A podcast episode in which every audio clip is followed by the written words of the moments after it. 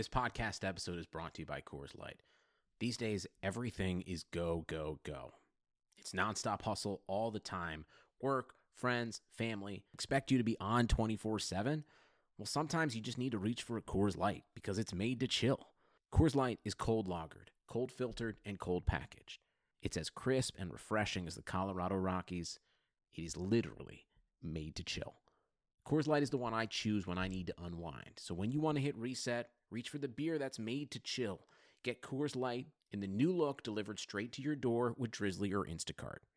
Celebrate responsibly. Coors Brewing Company, Golden, Colorado. Hey everyone, it's Lindsay Rhodes, and I've got a new podcast, The NFL Road Show fun and kind of nerdy conversation about the NFL every Monday, Wednesday, and Friday. I've got some amazing guests that are joining me. I'll be breaking the huddle with the top stories, previewing games. We'll get you set for the weekend fantasy with our Fantasy Friday episodes, and we'll answer some of your questions as well. So subscribe to the NFL Roadshow on Apple Podcasts, Spotify, or wherever you get your podcasts.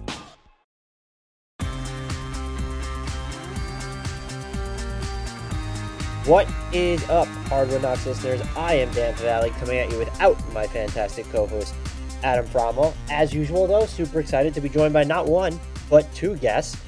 First, we bring on Adam Spinella. You can follow him on Twitter at Spinella14, S P I N E L L A.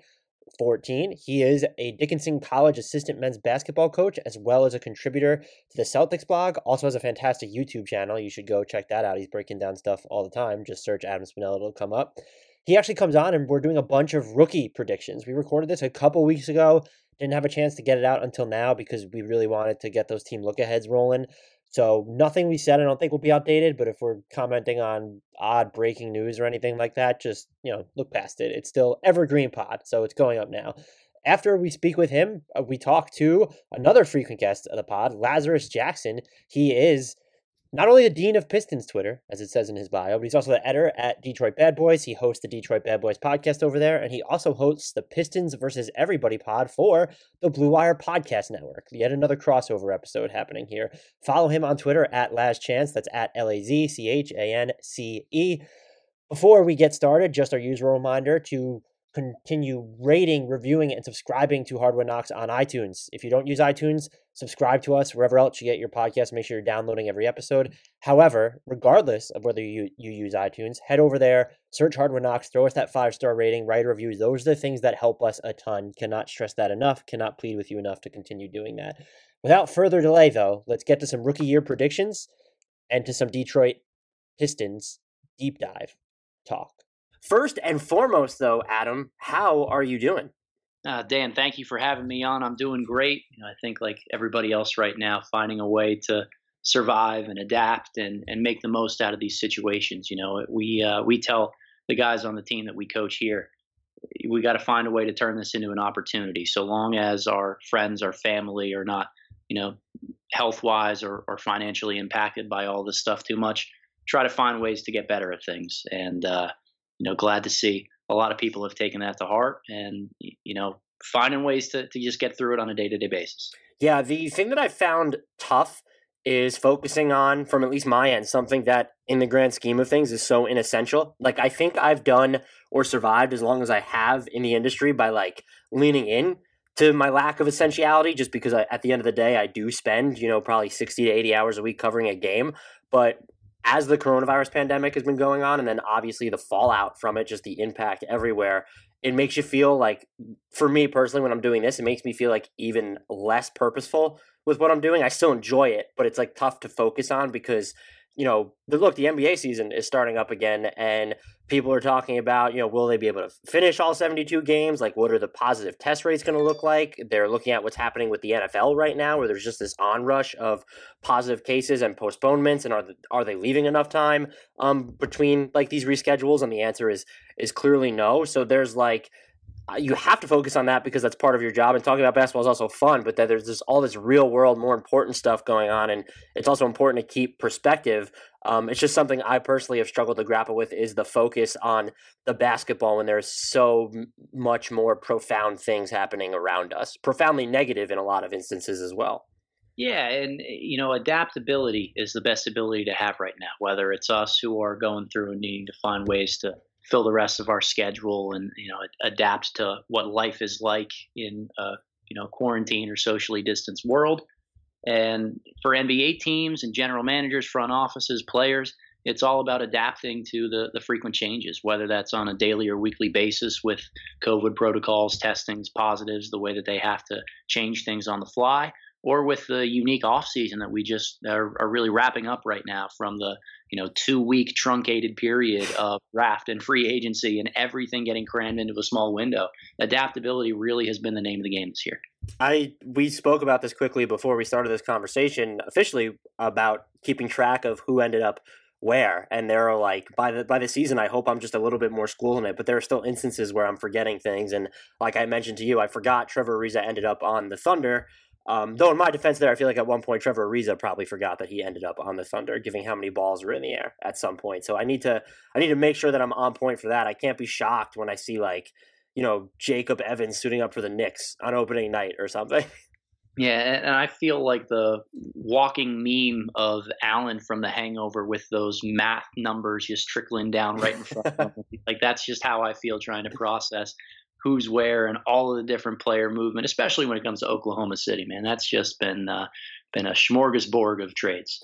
And I know, like you know, for the rookies specifically, who we're about to really talk about, like this has to be like a I don't even know what the word would be, but they're all of a sudden like they go from the last time a lot, let's say a lot of these um, kids played basketball was let's say around March or something, and now all of a sudden they're in NBA training camp after just being drafted two weeks ago, and you have to ramp it up like to be ready for an actual regular season. No summer league or anything like that. So there's like a level of I think this is an extreme way to put it because they obviously weren't going at zero, but let's say like you're all of a sudden going from like 30 miles an hour to 120. So that kind of has to be like sort of a huge uh, reality check for them, like as they're getting prepped for their rookie season, where it's it, it was so far away, or they didn't know when it was going to happen, and then all of a sudden it's all happening at once. And we're going to see, you know, two different courses of action that teams take with their rookies. One is to understand that a lot of these guys need time and polish, and are definitely not going to be ready after a two-week camp just to get themselves in with no summer league experience. So they're going to keep those guys on the bench and not put them in a rotation until they feel really, really comfortable. Or the other end of the equation, we're going to see teams who say, you know what, we invested in this young man. We need them to figure it out on the fly and just throw them into the fire and see what happens. So I'm curious, just based on the individual circumstances of each team and each prospect, who gets lumped into which camp? Who's going to have the leash to play through some of their mistakes that we know they're going to make early, and which teams are going to say, "Eh, let's let's wait a little bit longer." So interesting kind of segue there is I want to ask you about how the top five picks unfolded. And normally, I, I think you would just assume that most of the top five picks would you know be baptized by fire, where they're just going to be given these huge roles. But you just laid out all those circumstances where things can change. So just to briefly recap the top five: Timberwolves took Edwards at one, Warriors took Wiseman at two, Hornets took Lamelo at three, the Bulls. Uh, took Patrick Williams at four, which I think shocked pretty much everybody. And then the Cavs took Isaac Okoro at five. The first question I wanted to ask you is how should the first if you were doing this draft for each team how would the first five picks have gone? I'm interested to see if there would be any changes there for you. So I, I, hesitate to answer this this question in like the the steadfast terms of how I would do it based on my big board uh, because I, I think there's value in going along with the consensus somewhat, and this is more so in terms of you know if I'm Charlotte and I have the third pick, I understand that LaMelo Ball is probably going to be the best guy available right there. Mm-hmm. Um, it, just in terms of what other teams are looking for, how he's valued across the league. I would be more inclined to either take him third and then try to flip that for something of, of equal value or trade down and out of that spot if I didn't want LaMelo there. So it's hard to, you know, blame Charlotte for taking a guy that I don't have even in my top 14 when I understand the you know value that he has around the league and the perception is really what drives him into that spot. So if I were making this draft, I'd probably go Edwards first in Minnesota. I had him number one, and, and Wiseman the Golden State number two. Those two went hand in hand. Uh, Charlotte, you know, for value, I probably would would do the same thing if I were in their shoes and take Lamelo. But I love Kira Lewis Jr. He ended up going to New Orleans at 13. Uh, big, big, big fan of his, and, and, think that he'd be that kind of be- next best offensive player, especially in the backcourt, that would be available. Uh, four for Chicago. I'm a huge Devin Vassell guy. Like I, am not even shy about saying that's my man crush in this year's draft. Unbelievably smart help defender, and, and I keep saying the best help defender I've ever scouted at the college level. You add that with his raw tools, a 6'10 wingspan, some upside to create off the bounce, 40% shooter from three over the last two years at Florida State. I just, uh, everything about his game screams modern NBA. And then fifth for Cleveland, I go back and forth. I think I really like Deni Avdija. Um, you know, he ended up going ninth to Washington and, and went on a little bit of a slide, which not a lot of folks predicted. But uh, he's that jack of all trades, master of none. And for Cleveland right now, I think that would have been a, a pretty wise pick, not just for fit, but it gives you the versatility to add a really good player that's not going to hurt you in any way, uh, but gives you the the freedom, the flexibility to figure out what they're going to do with Love, Drummond, and then their two young guys in the backcourt moving forward. The I I wasn't. I think in the 24 to 36 hours leading up to the draft, it felt like it became fairly clear that Edwards was going to be the pick. And so you, you also can't say he came out of nowhere because he was in the discussion for the entire year. But it felt like for so long the focus had kind of been on like, will they trade out of it so that someone could take LaMelo Ball or Wiseman, and that Edwards was kind of just assumed like, oh, maybe he'll go two or maybe he'll go three. But then he ends up being the number one pick. And so, do you think this was probably more so a matter of Minnesota drafting for fit? When they should have gone for BPA, or do you think that he of those three, um, just because there are only three names in the discussion, that he probably has the best chance of like being the, the BPA in that in that one spot when you're looking at it relative to Lamelo Ball and James Wiseman?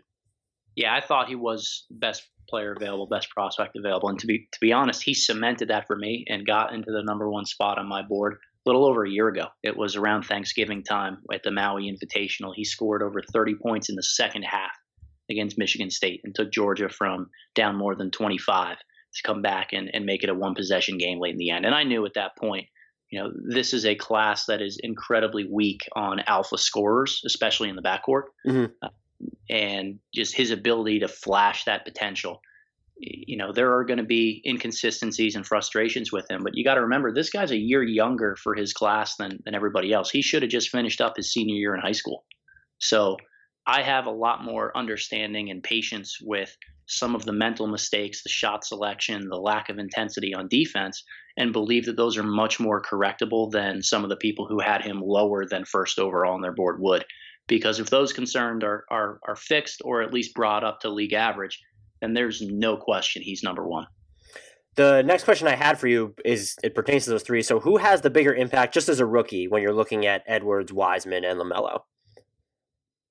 They're all you know they all have the potential to have it. Um, I think Edwards and Lamelo are definitely going to be two of those guys that play through mistakes, receive minutes early on in their career, and are expected to be on the floor at the end of games for their team. So typically those two are the ones that you look at as saying we know they're going to have an impact as a rookie. Like Wiseman's an interesting one just with the circumstance in Golden right. State um, you'd think that they would default to some of the veteran guys a little earlier on or in late game situations if they have them. But I, I don't know. I, I, probably would say LaMelo has the bigger impact on his team. Uh, just because with the, the recent moves that have been made by Charlotte and how they can surround him with shooting at pretty much every other backcourt position, he should have the ball in his hands a decent amount. So I, I think that LaMelo is probably the one of, of those three that gets the longest leash, the most opportunity to prove what he can do right away. Uh, but impact doesn't necessarily mean you know positive impact, right? So I think that uh, LaMelo is going to have as many bad nights as he does good ones, but uh, he, he's definitely going to have the opportunity to play through it. So you do think that he'll have because I'm looking at this and normally I feel like it's easier to discern what type of roles the you know certainly the top three picks will have, but you look at Minnesota and Golden State specifically, and like those are two teams we know Golden State fancies itself more than just a playoff hopeful. They probably want to contend, and then Minnesota, like you don't make that D'Angelo Russell trade unless you're trying to make the playoffs this season, and so it feels like those two could actually end up having like a shorter road to work with, and then in Charlotte. I don't say this just because they signed Gordon Hayward, but I'm just curious because you do make that investment. You have Devonte Graham already, and I am interested to see whether they actually give him like uh, you, you know, really the leeway to plumb the depths of his game for better and worse. Uh, we can talk in, in many different ways about the Gordon Hayward signing, how much money he got, whether it's the right fit and the move for them. Short term, just thinking about how it helps LaMelo, it's it's a really really good fit for someone who kind of mentors in a little bit of that facilitating wing type of way and gives him another late clock option that can create his own shot reliably in, in ways that you know Graham just chucks up threes and Rozier you never know what you're going to get. So uh, I understand why Hayward's presence really does help LaMelo in the short term. Um, but yeah, it's you know I'll be the first one to admit I've not been that high on LaMelo. I don't see him becoming an efficient guy in the role that he's in. He may put up gaudy numbers, but it's more so due to volume and kind of empty calories as opposed to really quarterbacking a winning team. 2020 has already reshaped how we work, and it's almost over. Businesses across the globe are challenged to be their most efficient, which means every hire is critical. Well, Indeed is here to help. Unlike other sites, Indeed gives you full control and payment flexibility over your hiring. You only pay for what you need, you can pause your account at any time, and there are no long term contracts. And now, Indeed's new way of, of matching you with candidates instantly delivers a short list of quality candidates whose resumes on Indeed match your job criteria that you can contact the moment you sponsor a job, making Indeed the only job site that can move as fast as you do. Right now, Indeed is offering our listeners a free $75 credit to boost your job post, which means more quality candidates will see it and fast. Try Indeed out with a free $75 credit at Indeed.com slash BlueWire. This is their best offer available anywhere. Go right now to Indeed.com slash BlueWire. Offer is valid through December 31st. Terms and conditions apply. The next up I have for you is who did you have as the biggest reach in the draft? It's it's funny. So I looked at in kind of the playback of, of the draft here. The top 24 picks all seem to be guys that I looked at, and I said, yeah, this is about the range where these guys should go or where consensus has them pegged right now. And once we got out of that, it started to seem like, you know, preference set in for fit or teams that fancied themselves and, and really got their, their eyes set on, on one target. And the biggest reach for me came with Boston at 26, taking Payton Pritchard part of that, as we see now with the news on Kemba Walker and, and his knee being rested, I think they knew they needed a point guard and somebody that was going to be a long term facilitator, uh, whether it's someone that they hand the reins to once Kemba's career dwindles down, or if it's just somebody that's able to come in and play 12 to 15 minutes a night right now on a playoff team. And either way you look at it, I thought there were better guards on the board when uh, when Boston was on the clock at 26 for those spots. If you're looking for the long term play, I think Tyrell Terry would have been awesome there. He's a floor spacer that would give Tatum and Brown so much room to operate. And yes, he still needs a little bit more work. He's he's not quite ready to log minutes, but if they wanted to take the long term patient approach, he had the highest upside of all the, guard, the guards available if you're looking for instant impact, I had both Malachi Flynn and Tre Jones ahead of them. Uh, Flynn ended up going a little bit later to Toronto. I just think he's more well rounded, uh, much better, stronger individual defender, and is a couple years younger than Pritchard. As well, you know, Jones for me, I just I love his on ball defense. That's that's an area that as a coach I fall in love with guys who are just disruptors.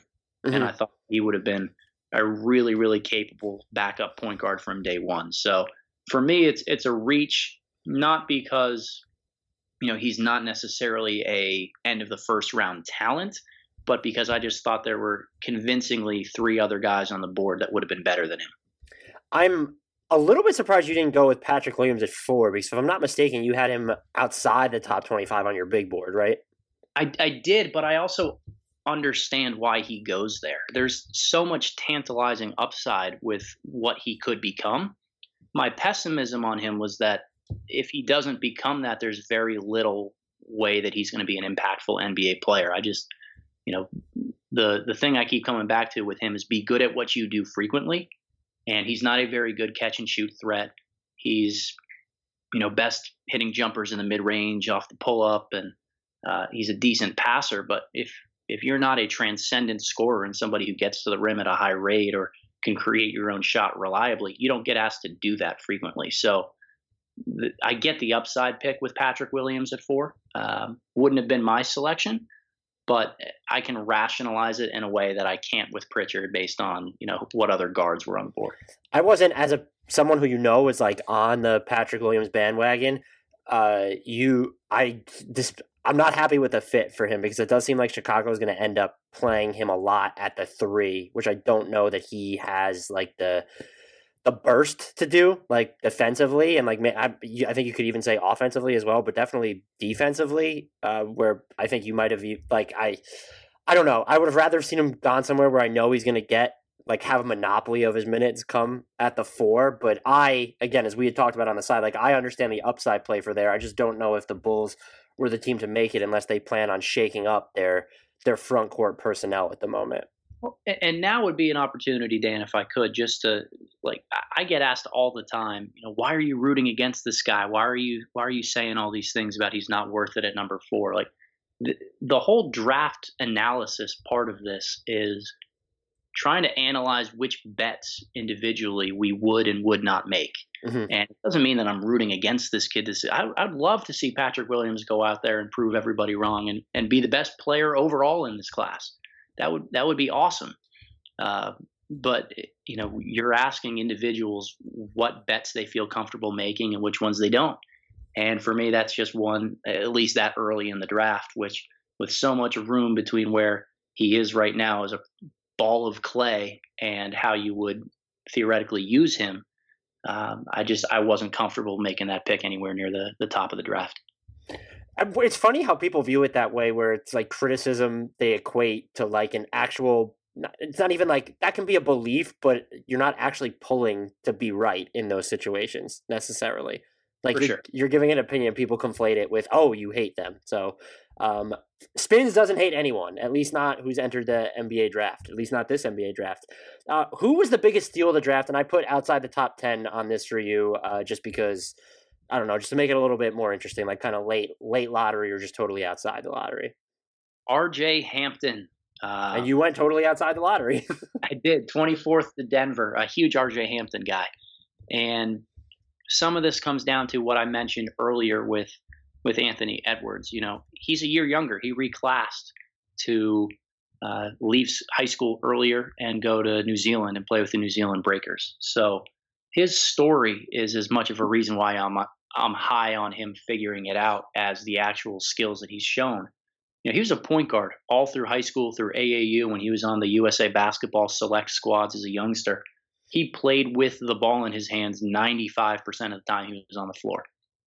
He signed with a team in, in Australia, or technically New Zealand, that was in playoff contention and had really good veteran guard play. A couple guys that were in their 20s and 30s, and they were competing for a uh, playoff opportunity.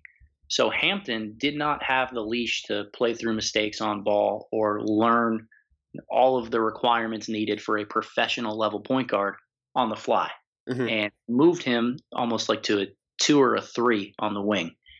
And imagine being somebody who has the ball in your hands 95% of the time and then moves into a almost completely inverse role where you're you're off ball so much. And uh, there, of course, Hampton's numbers aren't going to pop. Of course, what he's able to show this year isn't that impressive. But I went back and, and watched uh, the Breakers did a scrimmage against the Oklahoma City Thunder last October when Hampton should have been sitting in biology class or statistics. he's out there guarding Chris Paul and playing against him. And, and he showed very well. He made some really nice passes out of the pick and roll. He has a second gear athletically that, you know, only guys like Russell Westbrook and Zach LaVine really have in this league. There's a lot to like with him upside wise. He's young. He's going to take a little bit of time, but I really believe that if you put him in, in spread pick and rolls, he's going to make a lot of positive plays. And correct me if I'm wrong, but it seems like for offensively, like two of the biggest knocks on him is one, there's the shooting, and then uh, the inconsistent pressure he puts on the rim. And being in Denver, again, we don't know how much time he's going to get. Probably not much as a rookie, but long term, looking at how they play, like he might be putting pressure on the rim organically if he's working off the ball, just with the way that they get guys moving towards the rim and Jokic is able to find them. So one, do you agree with that? But then two, like how concerned are you about like the numbers on his jumper being not so pretty? So Denver's a great fit for him, and he's exactly the type of guy that Denver should take. Like we've seen them just go big game hunting over the last few years. They took Michael Porter Jr. and it seems to be working out. They took Bol Bol and that one seems to be working out fairly well for where he was drafted. They are they're hitting on all of their high upside swings. And you mentioned the the system with Jokic stretching, stretching defenses out is going to give him more opportunities to slash and cut to the rim. I think Monte Morris is going to be playing himself into a bigger contract next summer, and Denver might be wise to let him walk. I can see Hampton filling in admirably in that kind of backup handler, creating point guard type of role. Um, the shooting worries for me. You know, he's been working with Mike Miller, the um, you know elite shooter that stood in the corner and carried the Miami Heat's three point shooting percentage for years, and that's that's helped Hampton quite a bit. I don't know. I'm not in the room there or in the gym. It's hard for me to speculate as to how much of a tangible gain that's going to be. But it seems like the kid wants to work, and you know if you surround hardworking people with the right mentors, the right shooting coaches, those who are going to be able to improve them, you're willing to take those gambles that those guys are are going to continue to figure it out. So, it, does it worry me a little bit? Uh, but I also can't think of many people who I'd bet on figuring it out over RJ.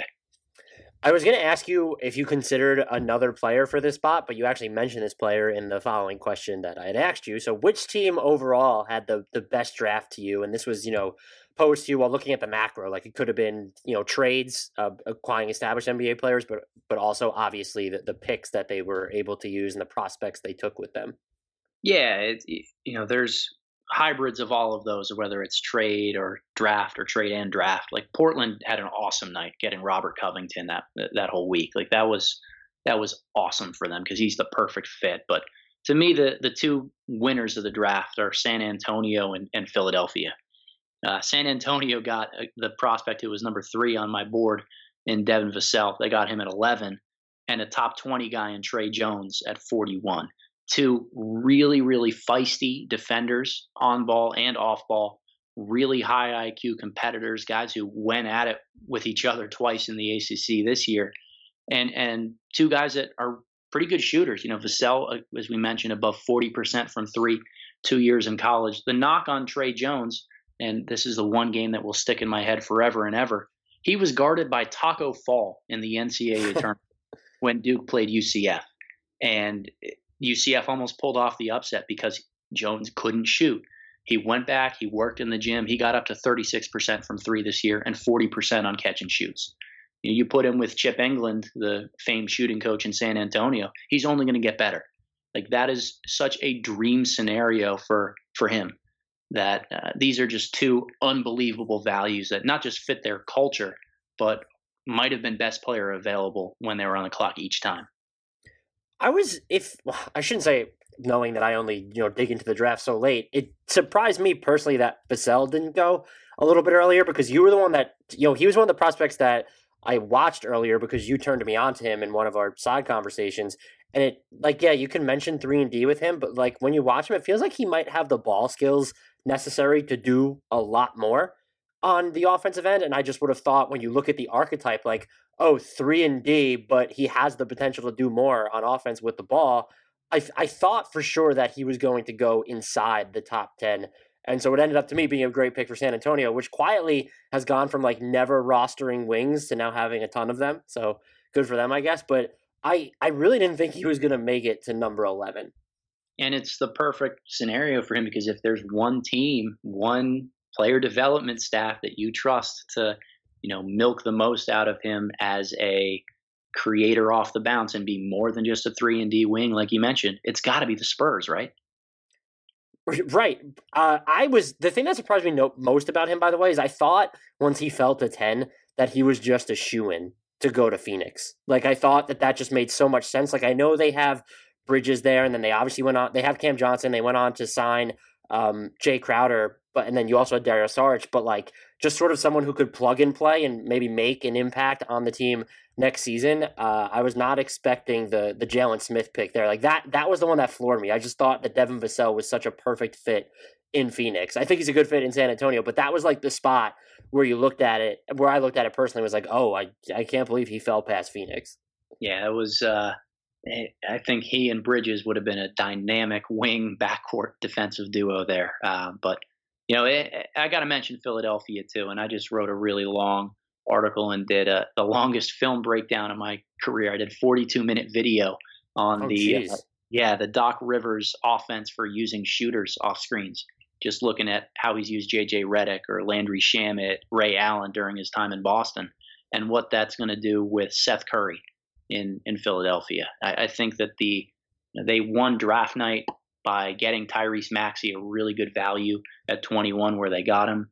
Isaiah Joe, a really good pickup in the second round, and a guy who I had a lottery grade to, just because I think he's going to be one of the best catch and shoot uh, prospects in this draft class, if not the best shooter available. And you combine, you know, Doc Rivers' arrival and the added spacing that you get with Seth Curry coming into the fold next to Embiid and Simmons. It just completely transformed their offense. It, they got rid of Al Horford too, which is a huge win. So like Philly had a, an awesome string of days there around the draft. Seth Curry uh, should be molten there. What's the one pick to you that's not getting just enough attention, and it could be for better or for worse? I I mentioned this at the very top. I had Kira Lewis Jr. as a top five uh, grade on my draft, and he ended up going to New Orleans in a situation where they got rid of Jrue Holiday, and you know Lonzo Ball is there, but I don't know if eh, my trust in him as a primary facilitator is dwindling. Lewis is a very good catch and shoot prospect. You know, everyone talks about speed, speed, speed with him because it's glaring. It's the first thing that jumps out at you how unbelievably fast he is, especially in the full court. But there's a guy who shot 40% on catch and shoots last year, and you're putting him at the guard spot next to Zion Williamson and Brandon Ingram, two really good kind of isolation one on one guys on the wings. Like that in itself is a really good fit. You've cleared a path to minutes for him by getting rid of Jrue Holiday and not having to take back a ton of, you know, guard depth. Like I know Eric Bledsoe is is still going to be there and probably end up starting, but you know, it's a lot easier to justify playing Lewis some minutes early on in his career over a guy like Bledsoe than it is over Holiday. So I'm really fascinated to see the open floor speed that he brings next to Zion, the half court shooting, and he's a really underrated pick and roll playmaker. So as he continues to develop his game, and Stan Van Gundy is a wizard at coaching point guards in the pick and roll, uh, I think it's just an unbelievable fit of player and organization. I think when you look at the type of role he had played at Alabama, you wouldn't, at least I wouldn't have expected this, but over 52% of his threes came off assists. And so does that make like a cleaner pathway to him being a fit alongside another ball dominant, dominant guard type, whether that's Lonzo or Eric Bledsoe, because he's going to have to play in tandem with at least one of them. And I'm a big believer in, you know, the people who know you but don't have a stake in you. Um, it, when they advocate on your behalf, it says a lot about you. And Avery Johnson recruited him to go to Alabama, was his coach for his first year, and then got fired. And he went on national television and was a CBS draft analyst this year and was saying that Kira Lewis should have been a top seven or eight draft pick. And to me, you know, he doesn't have a, a dog in the fight anymore. It doesn't do Avery any good to see Kira get ranked that high anymore. Um, and to, to, see him go out there and, and, really push for him really validate a lot of what I was seeing in, in Kira just as a, a, a really, really dynamic playmaker, not just in the full court, but in the half court. The wait is finally over. Football is back. You might not be at a game this year, but you can still be in on the action at Bet Online. BetOnline is going the extra mile to make sure you can get in on every possible chance to win this season. From game spreads and totals to team, player, and coaching props, BetOnline gives you more options to wager on than anywhere else. You can get in on their season opening bonuses today and start off wagering on wins, division odds, and championship futures all day, every day. Head to BetOnline today and take advantage of all the great sign-up bonuses. Don't forget to use promo code BLUEWIRE, all one word, at betonline.ag. That's Blue Wire, all one word. Bet online, your online sportsbook experts. Prodding you towards some predictions for their rookie season, who leads this rookie class in points per game next year? I'm going to go with Edwards. Uh, I just think he's a naturally gifted scorer, and the five out spacing in Minnesota gives him very little excuse to get to the rim a ton. So I'm uh, I'm pretty pretty high on him, though. Obi Toppin did sneak into the the frame of mind. Oh, really? That's interesting. Yeah, just just with his polish and being ready. A lot of the the top picks this year are a little bit younger. Uh, Obi was really the the oldest one around there, who, at least of those who were scorers first. So uh, I thought about it, but Edwards seems like the right right guy. The wild card for him too would be how much will Thibs play him if Julius Randle is still there. Uh, like an opportunity could end up being an issue. Did you think about LaMelo Ball at all? You know, and I think Ball probably leads in assists. There you go. Uh, Spoiler. That's the next category. but I just I had a really difficult time in thinking that he's going to score it well enough. Um, you know, with Edwards, he's he has the potential to be an elite finisher right now, as long as he wants to get to the rim. And as we mentioned, Minnesota's five out spacing with Karl-Anthony Towns living and just setting up camp at the top of the key. Like that's going to give Edwards all the, the lanes he needs to get to the basket. So I feel more comfortable with him than I do with LaMelo, uh, just as a very, you know, average or below average finisher right now. Okay, so you have Edwards for points per game, assists per game. You have LaMelo, which I feel like is kind of the obvious one, but you also have someone else if we're looking at their career. I saw you put in the notes here. I did, yeah. You know, Kira, I think we mentioned the short term blockade of minutes there with Bledsoe and Lonzo and, you know, even Josh Hart getting minutes as a, a backup combo. Like, Lewis may not get the most opportunity right out of the gates, but if you're asking me who retires from this draft class with the most assists per game or, um, you know, most assists total, I'm probably going to go with Kira. Man, you're all in on Kira. I am. I, I, you know, there are only four guys that I look at in this draft class that I said I, I would want them in the lottery uh, or the top 10 of any other draft. And it's Edwards, Wiseman, Kira, and Vassell. Rebounds per game leader for rookies next season. I'm going with Toppin here, and this is a, a really strange kind of dark horse pick for me. Like I thought of Wiseman, but I'm not sure how much he's going to play. I thought of Okongwu, but I'm not sure how much he's going to play in the logjam that is the Atlanta Hawks front court right now. Uh, Toppin, I think, has the clearest path to minutes. And beyond that, I'm not really comfortable with any other big man really carving themselves out uh, a role right away. So it, it's more so, I guess, just opportunity that leads to it. Like even LaMelo could sneak in and, and lead this category. Just Ooh you know, guys who get minutes are really the only ones you can count on to to lead in these categories. And you know, Toppin being a little bit older might be a half step ahead of some of these guys to earn minutes right out of the gate. So I'm going to default to him here. What did you think of the Toppin pick for the Knicks, uh, particularly given with some of the players that were left on the board at that number, were they the eight spot? You know, shout out to my guy Leon Rose, Dickinson College graduate. Um, I think it was a, a solid pick here because w- even though I'm not incredibly high on Toppin's ceiling, he stabilizes their front court a little bit in a, an area that's been just a smorgasbord of veterans over the last few years. Like they needed to get a little bit younger at the four and provide some shooting. At his floor, so to speak, he's a an impactful offensive player that can space the floor, finish on the inside, put some put home some monster dunks and lobs. Like you can play him in a lot of different ways offensively, which he's not going to be your number one option. But for the Knicks, you know, I don't think that they needed to reach on somebody at number eight to try to be a number one option. There just wasn't that guy in this draft class when they were on the clock. So uh, I'm I'm fine with it. I think it was a good pick. I I get it because like they desperately need like competent shooting around you know their bigs with you know they end up signing Noel, but you have Mitchell Robinson and RJ Barrett is not. Uh, you know, defenses aren't going to respect his jumper at the moment, and then you do have questionable shooters elsewhere. So having someone who comes in with like that floor spacing polish is big. I feel like I still would have rather of them gone with a bigger swing like Tyrese Halliburton there, or uh, Devin Vassell would have obviously been okay by me as well.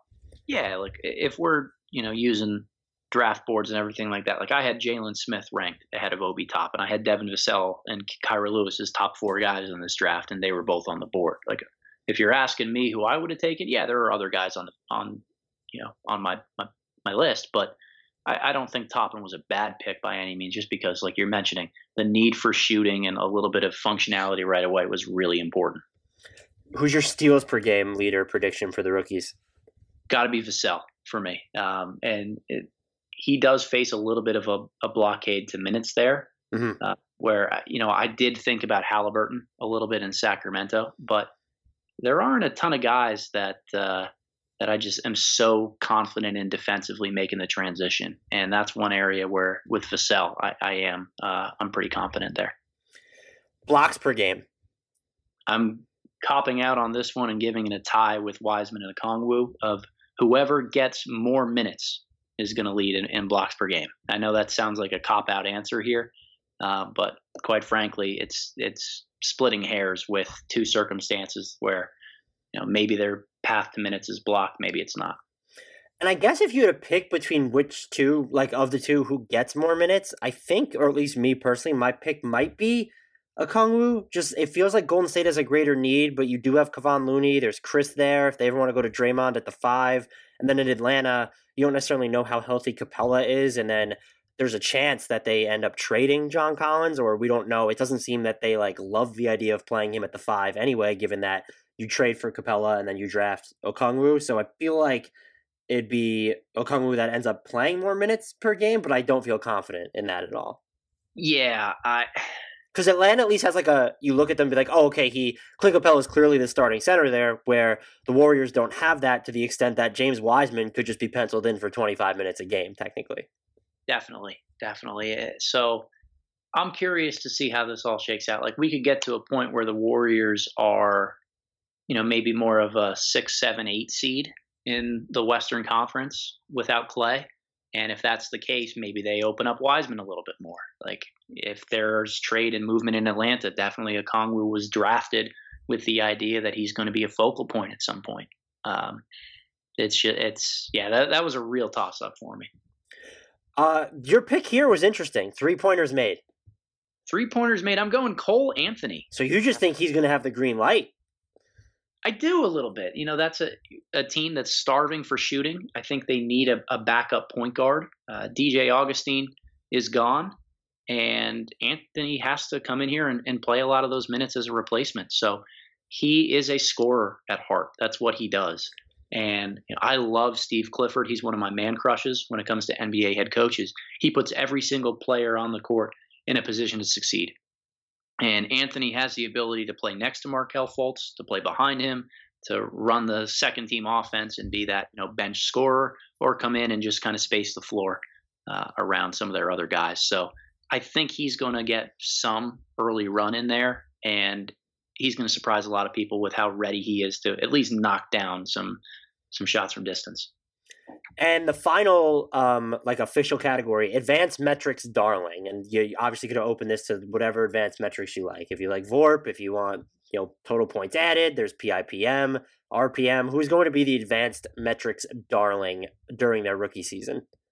So the one common link that I've found in a lot of these analytical models is they really value possession guys who don't turn the ball over in a lot of things that they do. You obviously have to be efficient finishing, whether it's scoring or, or you know having assists, be a solid and competent defensive player. But if you don't turn the ball over or are responsible for ending possessions in the negative, uh, you you have a pretty good chance at, at being an advanced metrics darling. So the trendy pick in that category is always going to be Tyrese Halliburton because he had a really impressive assist to turnover ratio in college but I don't think he's an efficient enough scorer to really carry that mantle. If I had to pick one guy, it's going to be Saddiq Bey with the uh, Detroit Pistons now. A Villanova man always has the key to my heart because they play such fundamentally well sound you know, basketball. Like they make good decisions when they get in the lane. They aren't sped up and, and forced to play at any pace other than their own. Bey is a prolific catch and shoot guy. He was over 45% from three last year. He was a point guard in high school. He's got a 6'10 wingspan, so he sees over the top of defenses. And he's a good, sturdy defender. I don't think that his, uh, you know, that's a part that should go overlooked in any of these analytical models right now is when your team is better by you being on the floor because of what you give defensively, and you knock down shots without turning it over at the other end. It's it's hard to overlook that. Uh, I had Bey as a as I think number ten or number eleven on my overall big board this year, just because in a class without a ton of star power, he's a really really really sturdy option. And you know Detroit, I, I'm still scratching my head with what they're doing there. But if I'm looking at one guy who at least is going to come in and you know the numbers will pop per minute, I think Saddiq Bey is that guy. Uh, I, I, it's tough for me to imagine any advanced metrics loving anyone on Detroit at the moment, but that reasoning right. all makes sense. I like the Halliburton pick. There's there feels like there's an understated path to him playing like a semi huge role in Sacramento. They obviously already let Bogdanovic go. Who knows what happens with Buddy Hield? Like they don't really have, you know, if you want to try him out as a more of a backup point guard, like Cory Joseph isn't the guy, but they also just don't have like they're one and two. It's De'Aaron Fox and Buddy Hield, and then everything behind those two guys in the backcourt is essentially open. Cory Joseph obviously factors into that, but you know you're not gonna. I wouldn't say at this moment that it's a guarantee that Cory Joseph has a much better impact on the Kings than Tyrese Halliburton. So it feels like I liked the pick. Um, I didn't think he was going to get to number 12, but they're also, you know, post Bogdanovic, it feels like there's a chance for him to actually have like a real opportunity immediately in Sacramento. And part of that might be toward the logic in letting Bogdanovic go, where, you know, I think uh, the consensus would be, well, you should have re signed him and figured out a way to move him later. But it does at least show that the Kings are thinking about a longer, larger game, in which case playing Halliburton a bunch makes that much more sense. Definitely. Uh, you know, I think the blessing for Halliburton was finding his way to Sacramento because Hield and Fox are the the right kind of you know Batman and Robin for him to come in and, and be the third cog in that wheel too. Uh, Luke Walton, he's tailored his offense a little bit more to De'Aaron Fox and pick and rolls and playing through him, but it's a motion based approach where he has Buddy Hield zipping around screens. He wants to move the ball side to side, get it inside to the post just to create and facilitate out of the, the low post, not even to score down there. And a motion based offense, I think, goes really, really well with Halliburton's skill set as an extremely high IQ player, somebody that's not a great creator for his own shot. And I, I think he's going to thrive in Sacramento. This question I didn't have on the list, but it does feel like in most draft classes, there's at least one rookie that ends up being a top 100 like current player in the entire league. Uh, obviously, you have Ja Morant and Zion last year. There was Luka Doncic, Jaren Jackson Jr. in 2018. Um, DeAndre uh, Trae Young might have been in there as well. Uh, you go back to 2017. Uh, Jayson Tatum was certainly there. 2016.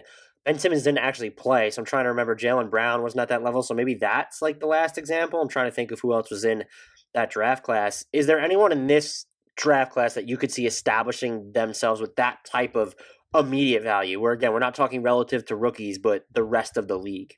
No. Yeah no there's there's nobody that comes to mind and you know when i went through my final big board and kind of explanations or rankings I, I broke it down by saying edwards wiseman lewis and vassell the top four guys on my board were all in what would ordinarily be tier two in any other year. So they don't really scratch the surface of having that clear superstar potential. And in order for you to make that leap from college to the pros or you know Europe to the pros whenever you get to the NBA, it's you have to have that superstar potential. And I just don't see it right now. Like Edwards is the closest thing we have, but he's not going to have that opportunity. He's going to be playing third fiddle to Russell and to Towns from day one. Yeah, I think I agree with you, but your opinion matters more than mine on that subject, so I'm actually glad we're in lock, lockstep. Which player from this draft do you think will have the best career when all is said and done? I think it is Edwards. You know, I keep going back to the fact that he's young for the position that he's in right now. The natural skill and talent that he has it's just it's so hard to to bet against. And you look back at the Andrew Wiggins draft, and I know Wolves fans are going to be pissed for the comparison, but like Wiggins is averaging what 23 and six and four for his career. Like, yeah, there's a little bit of empty stats and and and all that stuff to it, but Wiggins is not a bad player by any means, and that's where it comes down to with Edwards in a weaker draft class. Like I'd rather hang my head on somebody who I know has a transcendent ceiling. And even if they don't hit their ceiling, it's still going to be, you know, 20-ish points a game and and some flashes of brilliance elsewhere. The one comparison that I keep going back to with Edwards, like I hate when people say Victor Oladipo or Dwyane Wade or these other Tom Crean coached guys. Like those are kind of lazy comparisons to me. I see a, a bigger, more physical Gilbert Arenas. Ooh. Where, yeah, he's going to shoot you out of some games um, and not be the most efficient guy. He's going to chuck from three when you want him to get to the rim a little bit more. But man, can he go out there and get you 30 in a playoff game? No doubt about it. Do you think there's like a I, the one that sprang to mind here? I think a lot of people might pick Lamelo Ball here, uh, and you obviously differ from them, but I do think you've at least recognized the upside for him. Does a Tyrese Halliburton work himself into this conversation at all? You know, it's. I think somebody's going to leapfrog Halliburton, where he's almost the opposite of a Lamelo Ball or an you know a boomer bust type of guy. Like Halliburton, he's not going to be a bad pro, um, but I think there's very low probability that he ends up being an All Star guy. Okay. So he's he's the safer road traveled out of all these guys, and I think for him to be the best player in this draft class, we would need to see a ton of collapses from guys like Edwards, Lamelo, uh, Wiseman, uh, you know, Deni Avdija, Patrick Williams not working out. Like there are a lot of guys that were picked ahead of him that just have a lot higher upside. This is a loaded question given how bad rookies tend to be on defense, but who would be your pick for defensive rookie of the year? So, yeah, very few rookies end up making like a positive impact on on defense or or on winning uh, in general. So, it is kind of a, a fool's errand of a question, if you will. But if you're going to roll with somebody, it's got to be, you know, the most well polished and at least ready for the rigors of the NBA game. So I think Vassell, as you know, my man crush there. Um, he's he's hard for me to bet against just because he's such an impactful on ball and off ball defender. It's the help defense that is going to earn him a little bit longer of a leash to play minutes right away. And then Okongwu is an incredibly solid and versatile uh, defensive stopper at the five. You know, he can anchor a zone, he can play drop coverage, he can switch, he can hard hedge and move his feet really well on the perimeter. He's bothered bigs away from the basket. The flashes of being able to exist in every single type of way and be a communicative anchor down low, uh, Okongwu would be kind of 1B in that discussion, if you will. Uh, Vassell is interesting just because I feel like the spurt maybe it'll change this year, but they just tend to not play their rookies too many minutes. Like Keldon Johnson, 17.7 minutes last year, but only 17 games. Uh, they didn't play Derek Wright, White too much when he was a rookie. They didn't play Lonnie Walker too much when, when he was a rookie. And so I'll be interested to see how much he actually plays in San Antonio this season. Yeah, and I mean it's it's a fair point there, um, and maybe something I overlooked in thinking of my answers a little bit. I also wouldn't be surprised if the Spurs find themselves out of playoff contention and just try to move DeRozan, move Aldridge, mm-hmm. and embrace youth movement for the second half of the season, where you know Vassell ends up getting those minutes for the final six weeks of the season. The final question right now and you're free to change this as the well. I guess we only have a couple weeks until the season, so no, you have to lock it in now. Who would be your rookie of the year pick?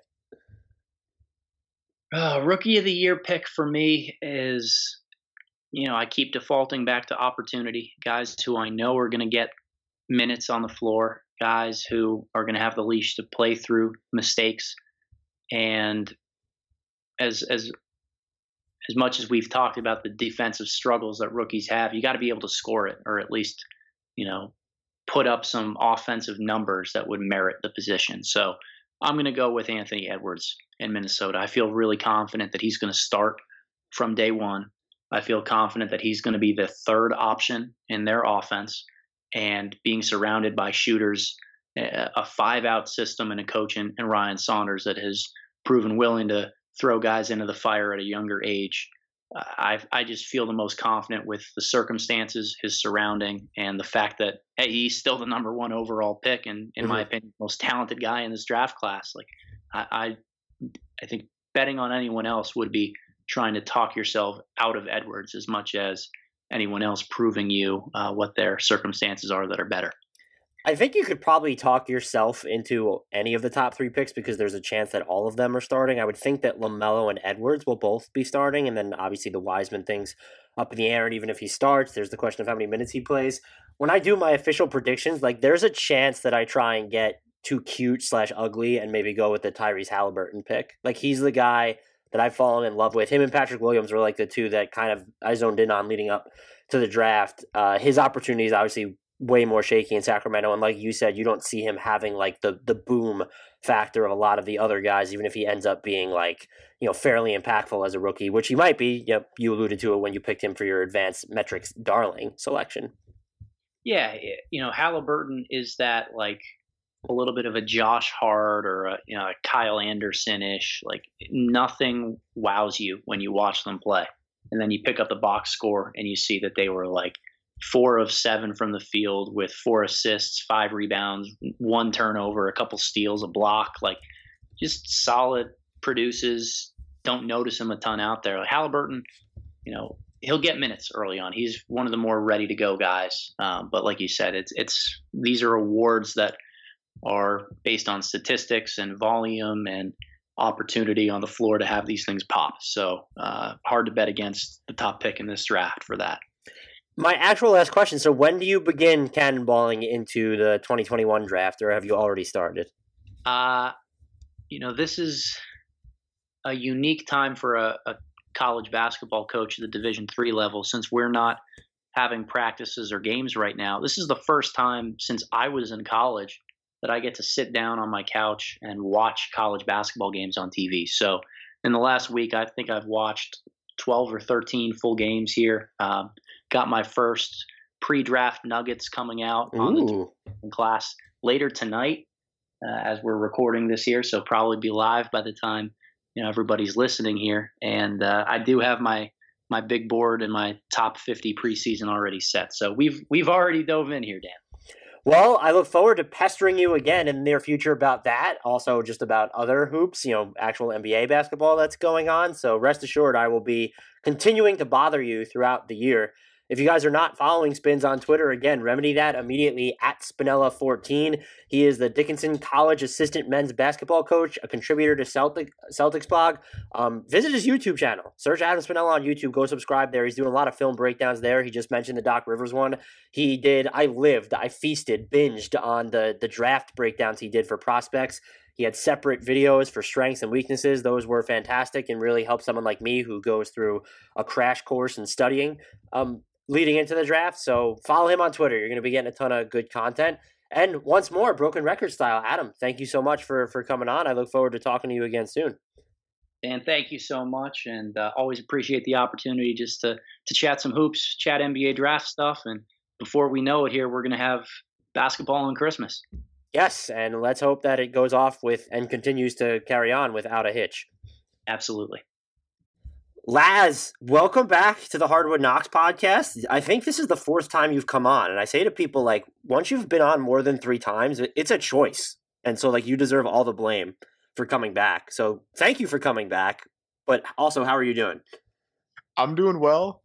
Uh, is it like I'm in like the Steve Martin, Alec uh, Baldwin SNL category, where like I'm one of a select few who have been on here four plus times? That sounds like a like a fun thing.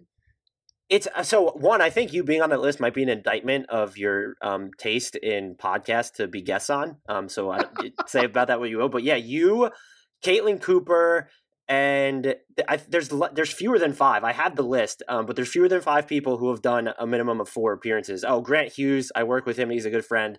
Um, and I think there's only one more person that's done four um, or five appearances. So you're on a, a very select list, but I, I don't actually know if that's like just considering the content here, that might not be a compliment. So, well, no, any any list I get to be on with Caitlin, I feel like that's great company, and so like I'll take that. Oh, Absolutely. Tara Bone Biggs as well. So she was the other one that's done four. I'm looking at my list right now.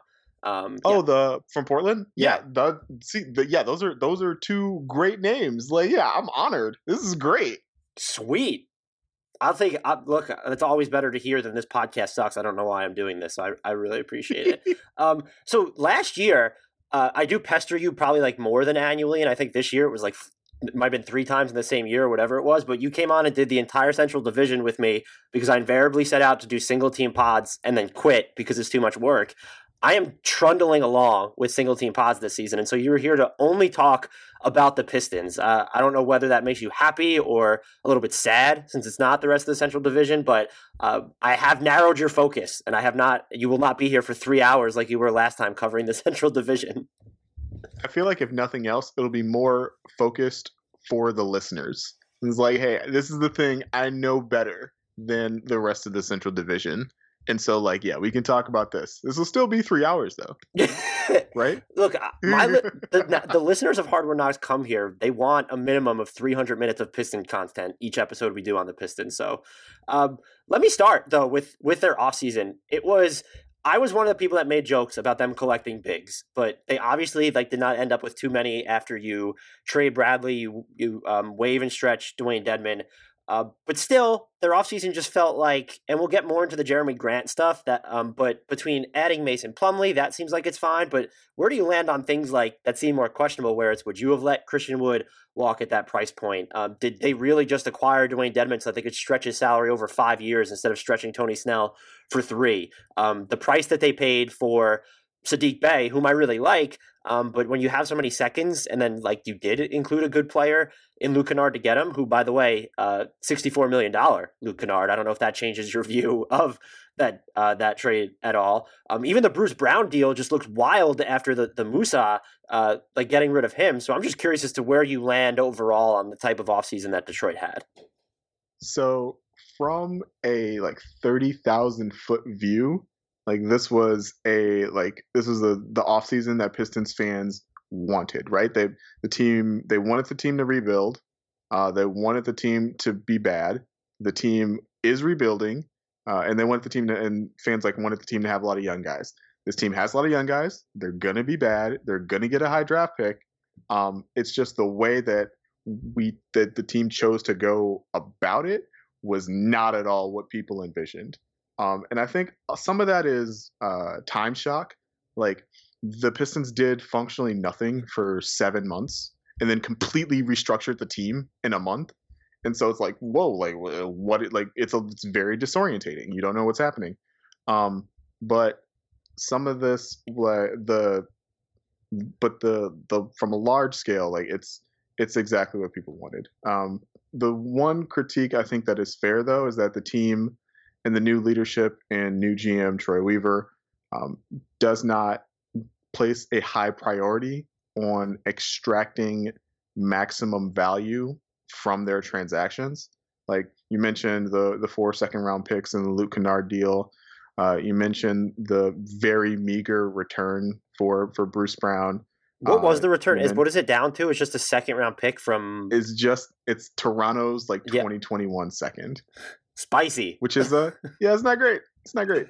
Um, but you know the the what we've what we've been able to glean so far is that they place a really high priority on getting their guys in and less of a priority on like what it costs to make that happen. Uh, whether or not that is like a wise team building strategy kind of remains to be seen and it kind of just really depends on how the young guys in Killian Hayes, in Saddiq Bey, in Isaiah Stewart, it really just hinges on how those guys work out. Um, but you know, in the in the meantime, like yes, they uh they did a really bad job from like an NBA 2K perspective. the I think the biggest issue I actually have, and maybe it's because you hyped me up to him uh like too much on the last pod, was the Bruce Brown deal. Just after what he shot on corner threes last year, and knowing what he does defensively, uh, I like that's just there's no value out of that really, and so that is the one that's like now that you know Moose is gone, like that's the one that I'd probably be most critical of. Ironically, I wasn't in love with the Kennard thing, but his knees, he just got paid $64 million. I actually really like Saddiq Bey. I, I kind of get it, even if it felt like an overpay, but it's just, it's funny that the one that's rubbing me the wrong way right now is that Bruce Brown trade. Like, were they just like, oh, he's too close to free agency. We don't want to pay him, but it still feels like they gave him away for nothing yeah, it it still feels like they they gave him away for for very little. But that would I don't know. It was it was interesting their uh the remarks that Dwane Casey had before even the season ended in Detroit about like how they were going to stop playing Bruce Brown at point guard just because they didn't believe that was his long term position. And he, but like that was the only position in which he looked uh like at effective at all on offense. And so it was just like very much did not make sense for maximizing Bruce as an asset. And then the front office kind of also came in and agreed that they didn't feel like maximizing Bruce as an as an asset. And for what it's worth, I think he's played like uh, he's played like less than 20 minutes in preseason for the for Brooklyn. I thought he would immediately enter the rotation. That has proven not to be the case. He's playing behind like Landry Shamet, who was also in that in that Luke Kennard deal. that was way. such a wild uh, trade. Just on so like I'm just even from the Clippers' perspective, I like it for them because they have all those assets now. But like the Clippers really care when they have Kawhi and PG about second round picks. Uh, I I just thought it was an interesting gamble to go from Shamet to Kennard, who I think can clearly do more stuff off the dribble if he's healthy and just the prospect of paying him good for him getting his money. And if you told me he's fully healthy he's i'd say he's worth it. He had a really good year before uh, the knee issues but like you know knee issues aren't really a joke.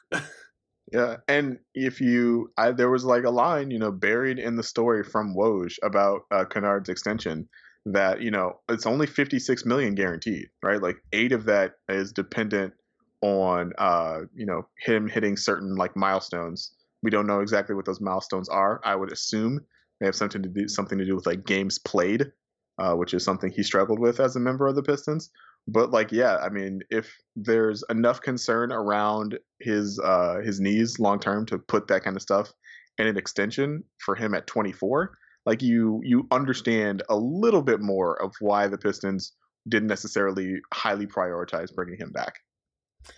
The I think the move that stood out most obviously is the Jerami Grant contract. And so just so you know where I land on it, I think you could have paid Jerami Grant 25 to 30 million dollars to a year to be the player he was in Denver specifically and I would just be okay with that. Whether he could be that for the Pistons because of the spacing around him is a different story.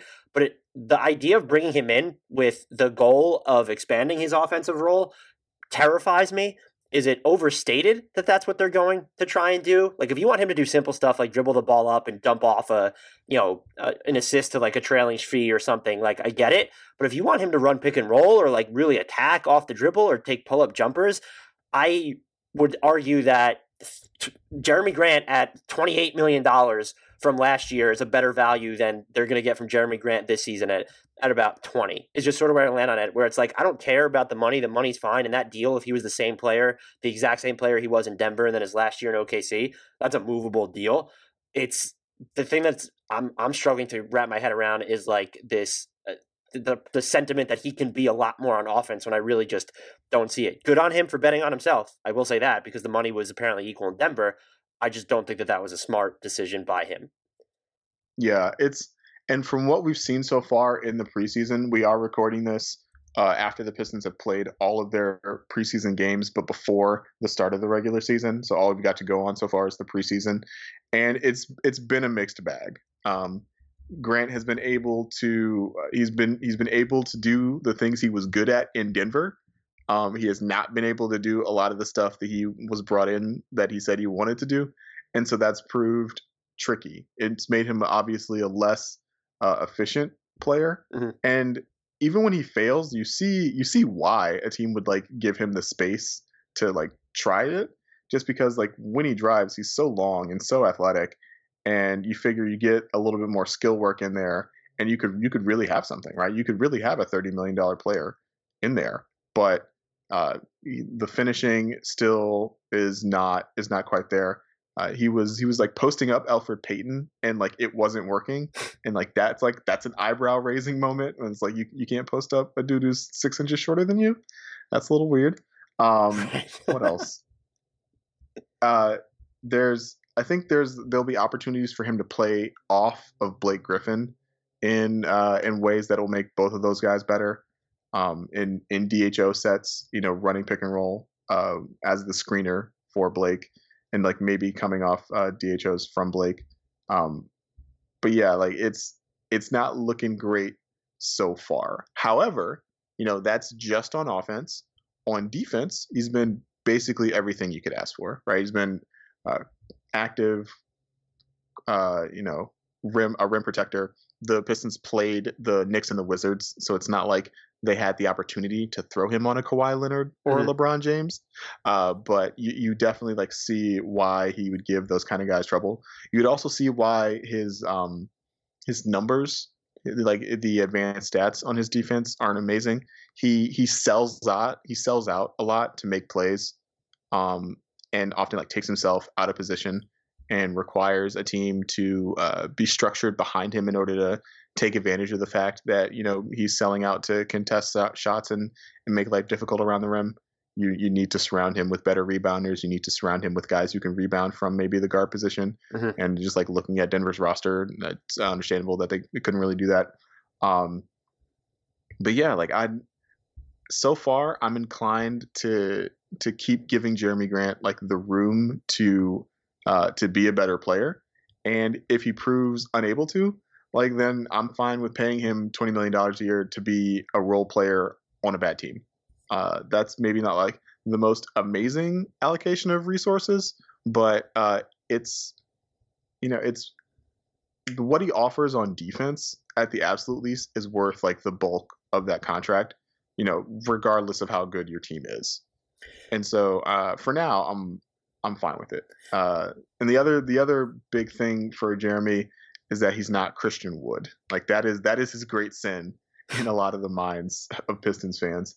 And he never was gonna be Christian Wood. Christian Wood is a uh, insanely efficient offensive player and an insanely productive offensive player.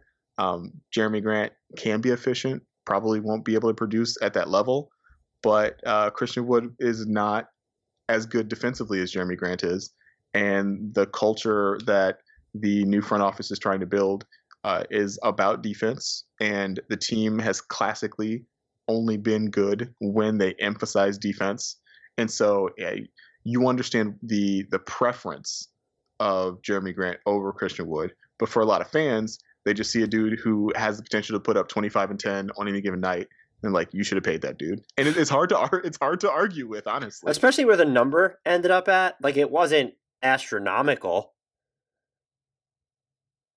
Yeah it was it was fine and there it was even more frustrating at first because uh i don't know if you i don't know if you remember but the initial reporting uh, out of houston was that christian wood was going to sign for like three for 27 and people were like whoa whoa whoa whoa.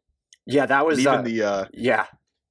yeah, even the team I think was like, "Whoa, like if that's it, like yeah, we we can do three for twenty seven, and then uh, then went back to the negotiating table and he got more, but uh, but yeah, is it's tricky, and there's also the the thought, the line of thought that like, would Christian Wood be this good on a team that doesn't have James Harden and John Wall on it? Like, I I, I don't think so. Uh, I was surprised at, and this is only tangentially related to the Pistons. I was surprised at how much Nuggets fans seem to not care that they lost Jerami Grant. I thought they were. I still think they're placing too much emphasis on the on-off splits and the rebounding, uh, because what he did for you in the playoffs, like he gave you a body to throw at Kawhi Leonard. Uh, to throw at uh, a Luka Doncic, even a Paul George, like he saw time on all those LeBron on all those guys, and you're never going to stop all those guys, but you need like feasible bodies to put on them and the nuggets don't have that anymore. Maybe there's another you know i've seen people in our youtube comments are arguing that michael porter jr can be that guy. I don't know that i see it. Maybe he can be. I mean if I get if he can like that's great but jerami grant has value just because of what he does uh, from an optionality perspective on defense it's i don't care about the rebounding um, as you said you know if he's going to hustle and contest shots like that's also i don't care about the rebounding and then like you know he was playing next to Jokic um, a good amount of the time. I know him coming in the second unit, like, yeah, that's tough. Just surround him with someone who could rebound. That doesn't seem like a big deal to me because he's also like covering guys that are going to live away from the basket a lot of times too. I think he was super important to them, and that's why I ultimately don't have. If you told me just knowing what he's going to do defensively for the Pistons, if you told me that he's still going to maintain his three point efficiency that he showed the past two years in Detroit, then I'm just fine with the deal. Like I just totally understand the logic of it from the Pistons perspective. And if you can work in some more just on ball stuff just to, to plummet and see the depth of it, I, I totally get it. It was just maybe I was reading too much into the the narrative surrounding his departure. I was just like the idea of Jerami Grant like being on the ball. I don't want to see Jerami Grant post ups. I'm sorry. I don't want to see them. So Uh, that's where I land on it. But if you told me, and I think he's shooting like 35 plus percent from three in the preseason, you'd like to see that number come up a little bit. But I do think Detroit's spacing probably puts more pressure on him, even when he's off the ball. Like he's maybe he's going to have to take deeper threes and stand further beyond the arc just to have enough room to, to get off his shot. But I think there's a pathway to him being fair value here in Detroit. It just doesn't, uh, in, in my image, it doesn't look anything like the player it seems like they signed him to be, or at least test him out to be. Yeah, and I don't think Jerami Grant thinks that he's going to start uh, taking like off the dribble like isolation threes. I think it was more like he just wants the opportunity to come down and like be a priority uh, in the offense from time to time. And it's really difficult to imagine how that was going to be the case if he stayed in Denver. Um, I can't, you know, I can't fault him for that. You know, he wants what he wants, um, and I and I understand it to to an extent but it is kind of uh, it is kind of funny not funny but it's kind of funny that you know his skill set um, of a 3 and D role player of a like very efficient three point shooter of a, a de- of a defensive uh, uh, option uh, offering the defensive optionality that he does a lot of that will be wasted on a team that's going to win you know 20 games like the pistons are going to win. Right.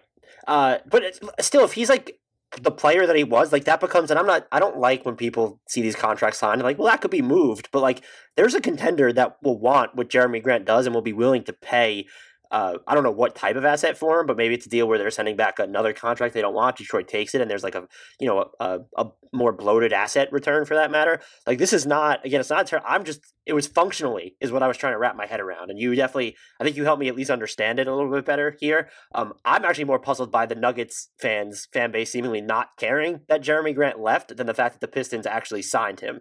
Is just sort of where I've landed on this. Yeah, I think in in like when if I was trying to justify it, I would be like, our you know, our championship window runs through what we can do offensively anyway. It doesn't matter that you know what Jerami Grant can do for us on offense can be easily replaced, and what he does for us on defense uh, can't. But we're gonna outscore. We're gonna have to outscore teams to win anyway. So let's just lean harder into that.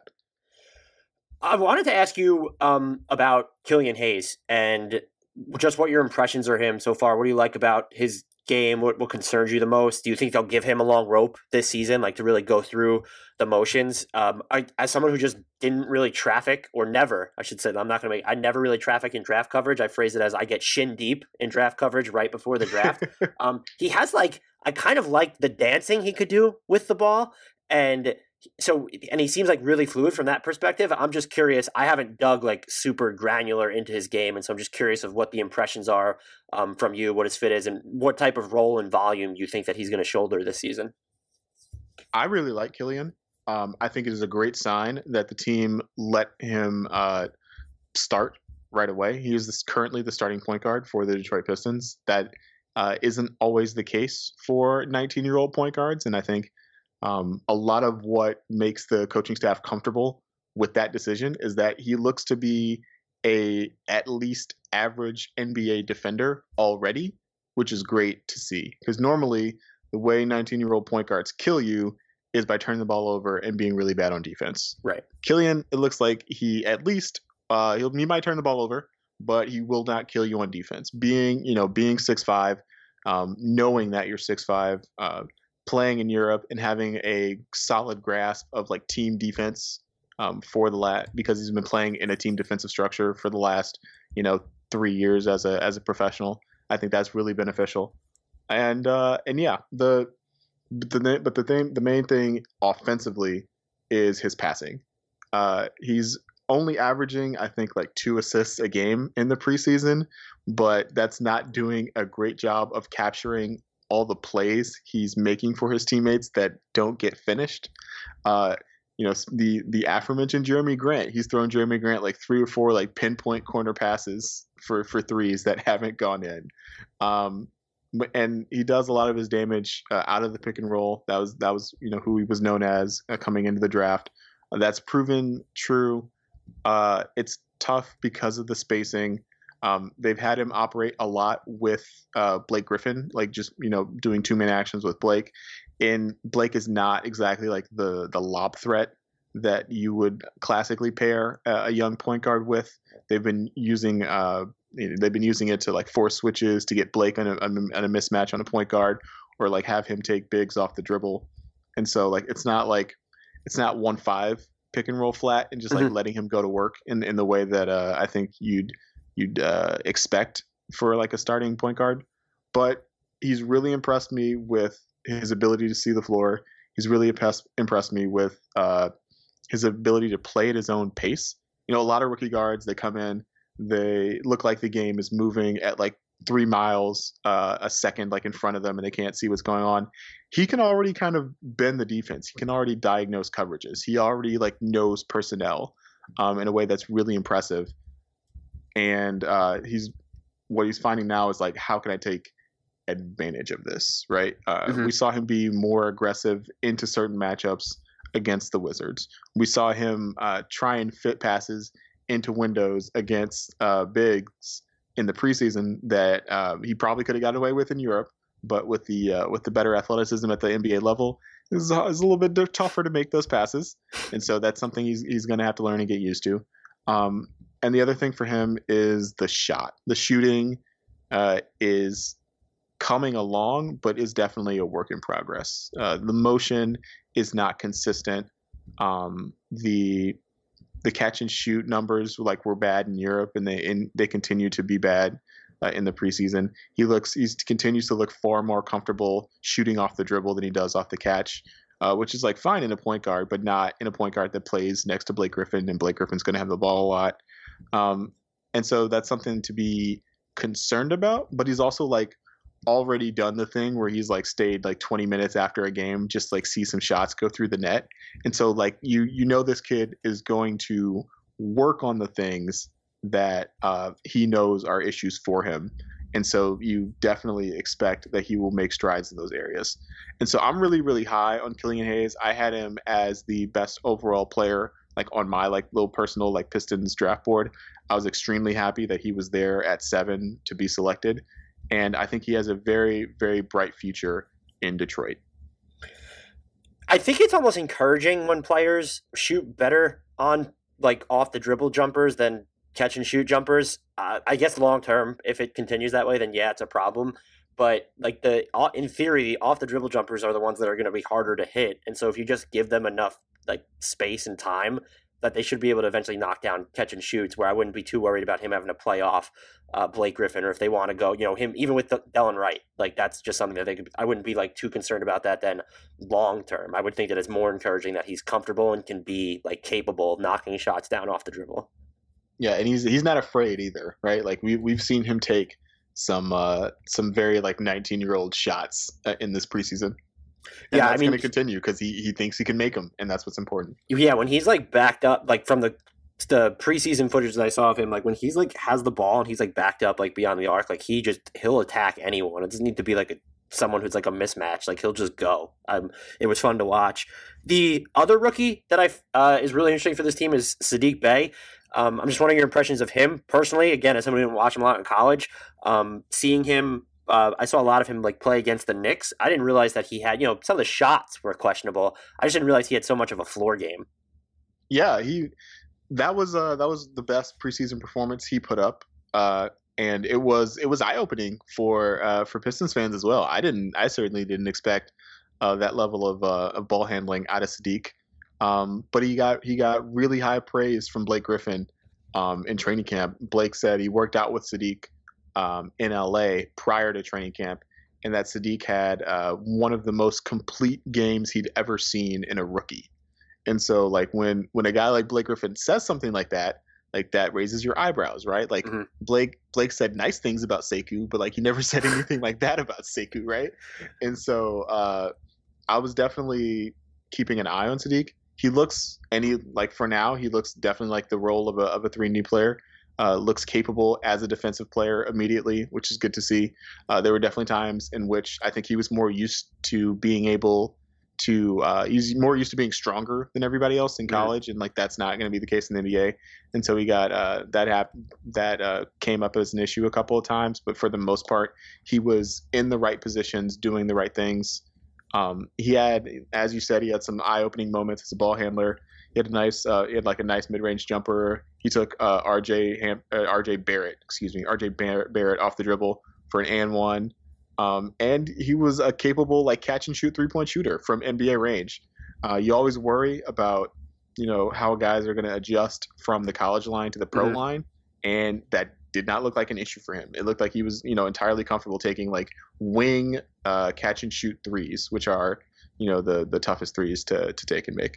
And so like yeah, I'm I don't know if there's a place for him in the rotation if we're being perfectly honest. Really? Well, just because there's so much youth, it's hard to get like you know, eleven guys looks on a night to night basis. But I I do think Saddiq uh, will factor into this team's plans in the long term.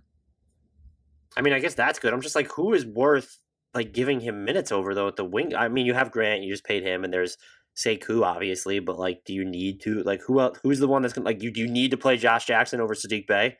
Josh Jackson played much much better in preseason than anyone uh, expected, and it looks like for now like he's gonna hold down the the backup uh, small forward minutes. Interesting. I was gonna. So I'll ask you about Josh Jackson now. Uh, what has he been doing well then? I know. So I didn't watch any of his G League games last year. I want to make that very much clear. I do not watch the G League, but from like the the scant time that he he spent with the the Grizzlies, he looks just like a lot more under control and decisive, and even on defense, just. I don't want to say he's good, but like he's just more. It seems like he's more disciplined. Like it's just especially away from the ball. Um, has any of that bled through to his very early time with the Nuggets? Yeah, the yeah, Nug- wow, the uh, Pistons. Woof. yeah, disciplined and like restrained, I think are are great words to use for like the the Josh Jackson that the Pistons have gotten so far.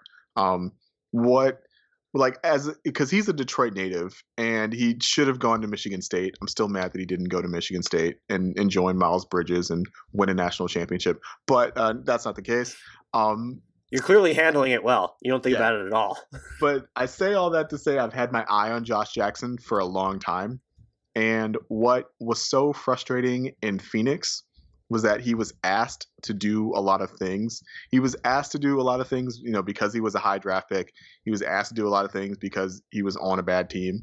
And so uh, he developed a lot of on court bad habits. The there's like a little he loves like this little like 12 foot push shot that like it only looks good if it goes in and he misses far far too many of them right Mhm. he he got to take a lot of like step back 20 footers which is like you know sure but like, First of all, that's not- sacrilegious. Step back 20 footers. There's, I know people oversimplify the long two conversation, but those are unforgivable.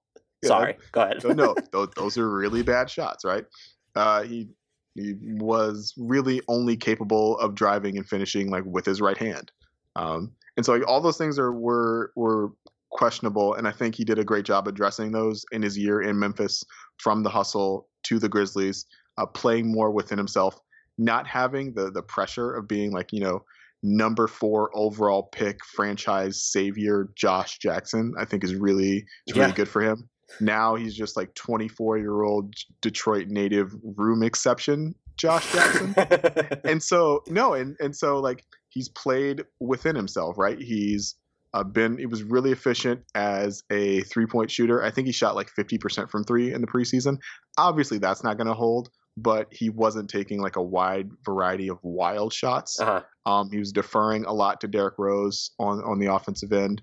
Um, he was still able to uh, make he's able to make and turn those into points on the offensive end, which is like an element the Pistons have always kind of struggled with, playing with pace and playing in transition. And so like that was really good to see.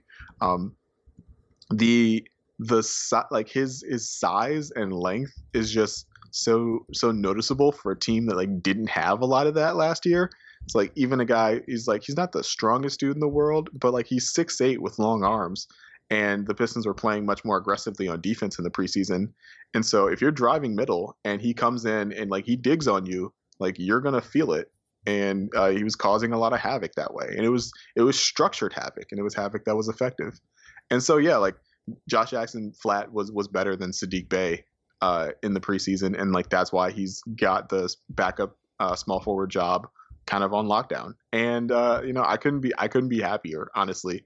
Like he he showed a lot in the preseason. We can only hope it continues. Uh, All I'm saying is, oh, one, I cannot. I missed that draft. Poof, I had a lot of misses in that draft, but the biggest where I was so high on Josh Jackson and, uh, believe it or not, Justin Patton was the other one that was like, you talk about a swing and a miss from me. Uh, I, hope they. I'm, I guess I'm just too intrigued with Saddiq Bey, but I need to see more of Josh Jackson. So I guess that's a good problem to have, though. And they're both like still young wings, and like those are the type of like projects you just want in some on the roster. So uh, I'd like to see them play together. I know that that might not be something that they can get toward, but if they can just really lean into like an not an all wing lineup, but like wing heavy lineup, like you could go Grant, Bey, and Jackson and just see what that does defensively for you, and maybe so, you get enough ball handling from Jackson at this point where it doesn't matter who the other like if if you need a well you need a point guard as well, but I would like to see that like trio play together a little bit. Yeah, we saw we saw them kind of dip into those like very wing heavy lineups, right? We saw uh, like Bey, Jackson, Sekou Doumbouya minutes in the preseason. The the thing was like the the lack of consistent shooting and the lack of like threatening shooting was always kind of an issue. And so the the main bench lineup was Derrick Rose, Svi Mykhailiuk, uh, Josh Jackson slash Saddiq Bey, Sekou Doumbouya, and and, uh, and Jahlil Okafor. And so like you, it's tricky to take Svi off the floor and Sekou also played well in the preseason, so it became tricky to take him off the floor and slide Jackson up to the four. And so, like, yeah, it's just a lot of, and then you know Jerami Grant's starting at small forward, and he's really a power forward, and Blake Griffin can only play power forward. He's not, you can't really use Blake as a small ball five. And so, like, yeah, after after like years of me complaining about the Pistons not having size on, on the wing, they, they kind of have too many guys who can play on the wing now to see to at least to see everybody at once, right? And so I think, you know, Saddiq Bey is probably the odd man out for now. So I guess that, that kind of answers the question is does their offseason impact the way they're going to use just Sekou at all? Because now they have all these different wings. Like positionally, is that going to change? Or I know, as we talked about when you were on the pod a few months ago, like he's someone who seems like he's really comfortable or eager to have like a more expansive offensive role? And does this sort of mess with that because you're bringing in Killian Hayes? Um, if you're going to give Jerami Grant just like a bigger workload and there's a healthy Blake Griffin, uh, how does that impact the way that they're going to use Sekou? So Sekou's been getting consistent minutes, which I think is like an important first start. That was not guaranteed. Like as I talked about, like the depth on the wing, it wasn't like a, a given that Sekou would get minutes. They weren't uh, you know when the front office kind of they they had the OTAs during the uh, during the bubble, and they were you know looking at the team. Uh, they were saying nice things about Sekou, but it wasn't like they weren't saying nice things about anybody else. And uh-huh. we knew that Sekou had kind of had a, a, work ethic issue coming into the season, and that had been a, a, knock on him in the draft as well. And so it was it was looking it, it was kind of dicey uh, for Sekou. They weren't talking about Sekou a whole whole lot, but he's played really well in the preseason. He's also kind of played uh, within himself. He's done a beautiful job of uh, not forcing the issue. Um, he's done a beautiful job of like not necessarily like feeling like he has to take guys off the dribble with the ball in his hands to be an effective uh, player for this Pistons team. He's done a great job of uh, back cutting. He back cut the Knicks to death. Like Obi Toppin is still somewhere looking for Sekou Doumbouya okay. on a back cut. Okay, first of all, everyone's gonna back cut Obi Toppin to death Uh, to death. So I just want to want to throw that out there. But please continue. no, no, no. I mean, it's totally fair. Like I, I had to uh, make that adjustment in my evaluation. It's like, okay, you know, he's being guarded by Julius Randle and Obi Toppin. Like those are not the most attentive slash mobile defenders in the world. So it's like, does how much should I'd say that this is a good thing that Sekou is just like living off these back cuts, and it's it's nice, but like, can you live off of back cuts forever? But no, he's also doing a better job of getting out in transition um, and finishing. He he got to the free throw line a staggering amount for like a 20 year old. He was averaging like 10 free throws per hundred possessions in the preseason. It's like that. That's a lot. Yeah, it's like that wasn't normal. And I think he shot like 50%. He shot like 57% from the line. So it's not like he was like, it's not like. Uh, so he's what he Giannis aspires to be at the free throw. Right. Sorry, that was that was too extreme. Please continue. Oh, but no, it, but you know that was that was still a positive development. Um, and he was he was a he was uh, I want to say effective defensively, but he was also like just aware of what was happening on the court defensively in a way that like he for sure was not last year. Just right. like the the uh, the progression there is just blatantly obvious, and uh, what you would hope to see in a guy who, as young as Sekou is, uh, from year one to year two. And, like now, you see him actually learning that like because he's like six nine with long arms, like he can impact passing lanes. Uh, he can you know he can affect shots around the rim. He blocked Mitchell Robinson on a dunk a dunk attempt that we were all kind of like, oh, like we we didn't know he could do that. Um, he was a he was a really uh, aggressive defensive rebounder. Um, something I think that is going to be really important for that bench lineup, uh, simply because like you know I don't expect Jahlil Okafor to grab a lot of rebounds, and so it's going to be important that somebody else do that work. Um, but yeah, it was, and he was doing all that and like staying engaged in the game like even if he wasn't getting the ball even if he wasn't getting the ball even if he wasn't getting back cuts against the wizards he was still engaged and attentive defensively and like that's what you really want to see because that's what did Dwane Casey really wants to see and that's what's going to keep him in the rotation and so Sekou had a really good preseason uh, I hope it continues I, I, really really do and I think he will continue to factor uh, into these teams plans in the long term like will he do if we Will he get to a point where he's like starting over Jerami Grant this season? Probably not. And if he does, like something has happened. Like something happened. But uh Yeah, Jerami he... Grant's playing for a different team. No, I was actually I was thinking it's probably Blake Griffin is playing for a different team. Well, then but, he would be starting alongside Grant in that scenario, though, right? Would yeah, yeah, guess. yeah, yeah, yeah. But uh, yeah, and you know, for what it's worth, I think the other thing we like, I didn't talk about this, but like, it is kind of nice to have Jerami Grant on the team if for no other reason. Like this isn't worth 20 million, but to say to Sekou like, hey, like we just paid that guy 20 million, like you can also make 20 million if you like just do all the stuff right. Jerami Grant does is like and having that guy around in practice like you know getting getting to play against that guy on one on one like I, I I think that's useful. That's that's there's something there in terms of player development. Like that is that is not why that's not the only reason why you bring Jerami Grant in, but it's like definitely a nice ancillary benefit. What is the how does the backcourt rotation end up shaking out? And it's like I guess they're not super deep there, but there's some sort of I don't know if it's overlap or just awkward fit issues when you're looking at Delon Wright, Killian Hayes, and, and Derrick Rose. So how do they kind of juggle that trio until D Rose is inevitably traded? So so far, so a I don't know if Derrick Rose gets traded. I'm not I'm not nearly as confident as I was in that the last time I was on this podcast. We can talk about that, but uh, but b for now it seems like what we'll go with is Killian Hayes and Delon Wright start together uh, in the backcourt, and then you bring in Derrick Rose and Svi Mykhailiuk off the bench. Um, that works because Killian Hayes, for all of my faith in him, is 19 and so putting another guy who can kind of initiate offense and handle the ball next to him for, you know, a spate of possessions is not it's not a bad idea.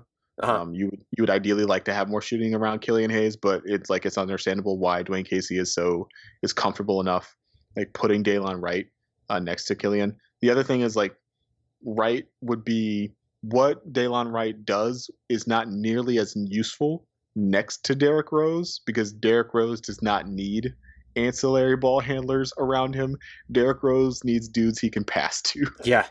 Because Derrick Rose is going to be Derrick Rose. And so uh, it makes it makes I can see I can see the rationale for having the backcourt kind of run in that direction. With that said, like Svi Mykhailiuk is so good that it's really uh, it's unfortunate that he's not starting and it's uh, at some point is going to come into play in uh, contract negotiations because he is uh, going to be extension eligible. He's going to be a restricted free agent pretty soon, and as we just saw with like all the restricted free agency contracts that just happened, like dudes who can do what Svi does, which is shoot, uh, you know, forty percent or greater from three on high volume, those guys get paid yep. and, and not be tire fires defensively, which Svi is not. Um, like those guys get paid, and uh, you know, keeping Svi in a uh, in a minimal role off the bench is not going to prevent other teams from noticing that he's making 40% of his threes and shooting like seven a game. Yeah, I mean, he's got to be at least to how the roster's built now. He's just so important too because you need like you need guaranteed floor spacing on the yes. on the court, and they don't have it outside of him. I guess like does Wayne Ellington even count anymore? I would argue no. So it's just No. like who else is it aside from Svi? Uh, I guess Yeah, like maybe Saddiq Bey. Like I like what? Yeah, it's like it's V. It's like the the catch and shoot threes you uh, feed Jerami Grant. Um, it's Blake Griffin, hopefully uh, returning to form as a pull up three point shooter. He shot like thirty seven percent from three, I want to say, in his All NBA year. And so like if he He was if hitting off the dribble ones too. yeah, if he so if he does that on decent volume, like that's good. Um, but then like yeah, it's like Saddiq Bey, and it's like is is Josh Jackson going to continue to be a thirty eight percent uh from three shooter, and it's is is Sekou Doumbouya going to hit some threes, and it's like now you're like you're you're looking up and down, you're like oh like this I just This named a lot of ifs. quickly. Yeah. yeah yeah it's a lot of ifs. Uh, so you mentioned you're not nearly as confident that Derrick Rose leaves uh, or is traded uh, from this roster. Do you envision either one of but between he and Blake Griffin? Uh, it's a stupid question because I think Blake is would still be more likely to finish the season in Detroit. He needs to be really good, I think, for them to be able to trade him without giving up like something or at least having to take back something maybe they don't want. Um, what is the rationale though behind you maybe not thinking that they'll trade Derrick Rose now? So Rose has proven uh, willing and uh, and able to be like a point guard mentor to Killian Hayes, and I think that the team really values that. Um, you know, from a pure like asset valuation perspective, he makes a lot more sense uh, on a contending team. You know, in a in a bench role, you know, scoring minutes off the bench. Um, but I think he's all reports are that he's very comfortable in Detroit, very comfortable kind of outside of the the pressures of uh, playoff success. And leading a Although, like- super team in New York, yeah, I get it. Yeah. Oh my God, Dan. sorry, sorry. no, uh, but it's you know you can see how he you know would be less uh you know in a he wouldn't be in as good a place if uh he was getting like all the coverage that like Alex Caruso was getting last year for the Lakers right you you, you kind of understand um and you know he still has the relationship with Arn Tellem his former agent who is uh, heavily involved with the with the Detroit Pistons on the business side, if I remember his like actual org chart title correctly. Um, but I say all that to say that he seems pretty comfortable in Detroit. Um, it seems like the the team has like no issues, uh, like bringing him back if that's something he was interested in. Um, and he seems to like it here. So there's there's less of a uh, there's less of like a pressing need to trade Derrick Rose to like restock the the cupboard of uh, draft picks because you've got all these other kids who are your draft picks for the foreseeable future. And so like yeah, I think I think if uh, I think it's looking kind of likely that both guys, both Blake and Derrick, uh, finish the year Mhm. in Detroit. But if you if you made me bet right now, I think it's Blake who gets who gets traded. Really? That's interesting. He's just Yeah, making so much money. I know nothing's immovable, so I'm not even trying to imply that, but just with the injury history, like he needs to be full stop Blake from 2018, 2019, I would think, for a team to you're trading for Blake Griffin, unless you're just giving up a terrible deal. You know, maybe maybe Charlotte decides to regret the Gordon Hayward contract or something. I'm being mostly facetious there, but like to view that you're like one Blake Griffin away from making a really big leap, I think you need that version of Blake Griffin from 2018, 2019. And I don't know whether we're underselling or overselling the potential for him to get back there. I mean, yeah, the, the knee stuff is concerning, but he also just like had a bunch of time off. And does that somehow help him? Yeah, he for what it's worth in the preseason, he looked fine. Not like uh not like amazing. Uh he looked he looked like what you expect after uh what's functionally a year off from playing basketball. Um he in the final Washington game, he finally played without like a compression sleeve or knee brace, which is something I had been looking forward to. Uh, he had like a he had a sleeve on, I think, for the first couple of preseason games. Um, and he was still kind of able to he's able to get to his spots um he was still he, he wasn't like making the pull-up shots that he uh, was in his all nba year but he was comfortable shooting them and you know that's what matters in the small sample size in preseason. Right. um he looked comfortable operating out of the post. I think he led he was either first or second on the team in assists during the preseason and so he's still comfortable um acting as a scorer and facilitator out of the post, which is what I think usually you'd you'd bring in a Blake Griffin to do. Um, and he looked uh how can I put this? He looked very disinterested in playing defense, which I'm totally fine with because we don't need him playing defense. like that is what Jerami Grant is for. Let Jerami Grant do that. So I guess that it kind of answers my next question. I was going to ask just the way the roster was kind of set up. Would he play more five? Just because I don't think Jahlil No. Okafor is eminently playable, and then how much are you going to play Stewart? But I think you just answered that question for me. Yeah, Dwane Casey has always uh, kind of hated using Blake as a five, and Blake has always hated being used as a five. I think if anything, you if if anything, you'd be likely if you saw like a downsized lineup, you'd see like Jerami Grant nominally play five, Right. and then uh, and then you'd go from there. But yeah, no, Blake Blake is not going to play any backup five minutes, which is uh, I think that's fine from like a defensive perspective. If Blake is your your like main guy in pick and roll coverage, like that that's a bad time, and so it's probably for the best. That makes sense. Um, although the offensive mismatches it creates with him at the five, I'm just a sucker for like, hey, let's create mismatches all over the place. So I just throw out these small ball lineups, small, put that in quotes because Blake isn't small, that have no business being on the court defensively. Um, what's the skinny on Isaiah Stewart? Does he play a role with this team? Um, do you like anything specifically about him? Dislike anything about him? My only one hot take is I don't, from what very, very, very, very, very little um, film I watched of him, I don't see someone who's ever going to be able to like exist um, defensively outside of the restricted area. I just don't. I don't see it. Am I wrong? Uh, it's hard to say. He didn't play much in preseason. Um, he plays hard. He he always plays hard, which is uh you know which will endear you very quickly to the Detroit Pistons faithful. He got uh he got ejected from a preseason game, so it's like Big Marcus like, Morris energy right there. Yeah, you, you see what this dude is about. Um, but yeah, he he looks he looks uh, it's interesting. You they they they talked up the fact that they're trying to develop him as a shooter and then he like never took any threes and so it's like okay, that's you know, that's just team talk. Um he looked fine. Not like I mean, he was playing against other, you know, third string, fourth string uh players for the most part. And so like his uh inability to like cover ground efficiently as a pick and roll uh, drop guy was like not as taken advantage of by like Raul Neto and Ish Smith as it perhaps would be by uh, better opposition. And so uh, uh, like that that's something to consider.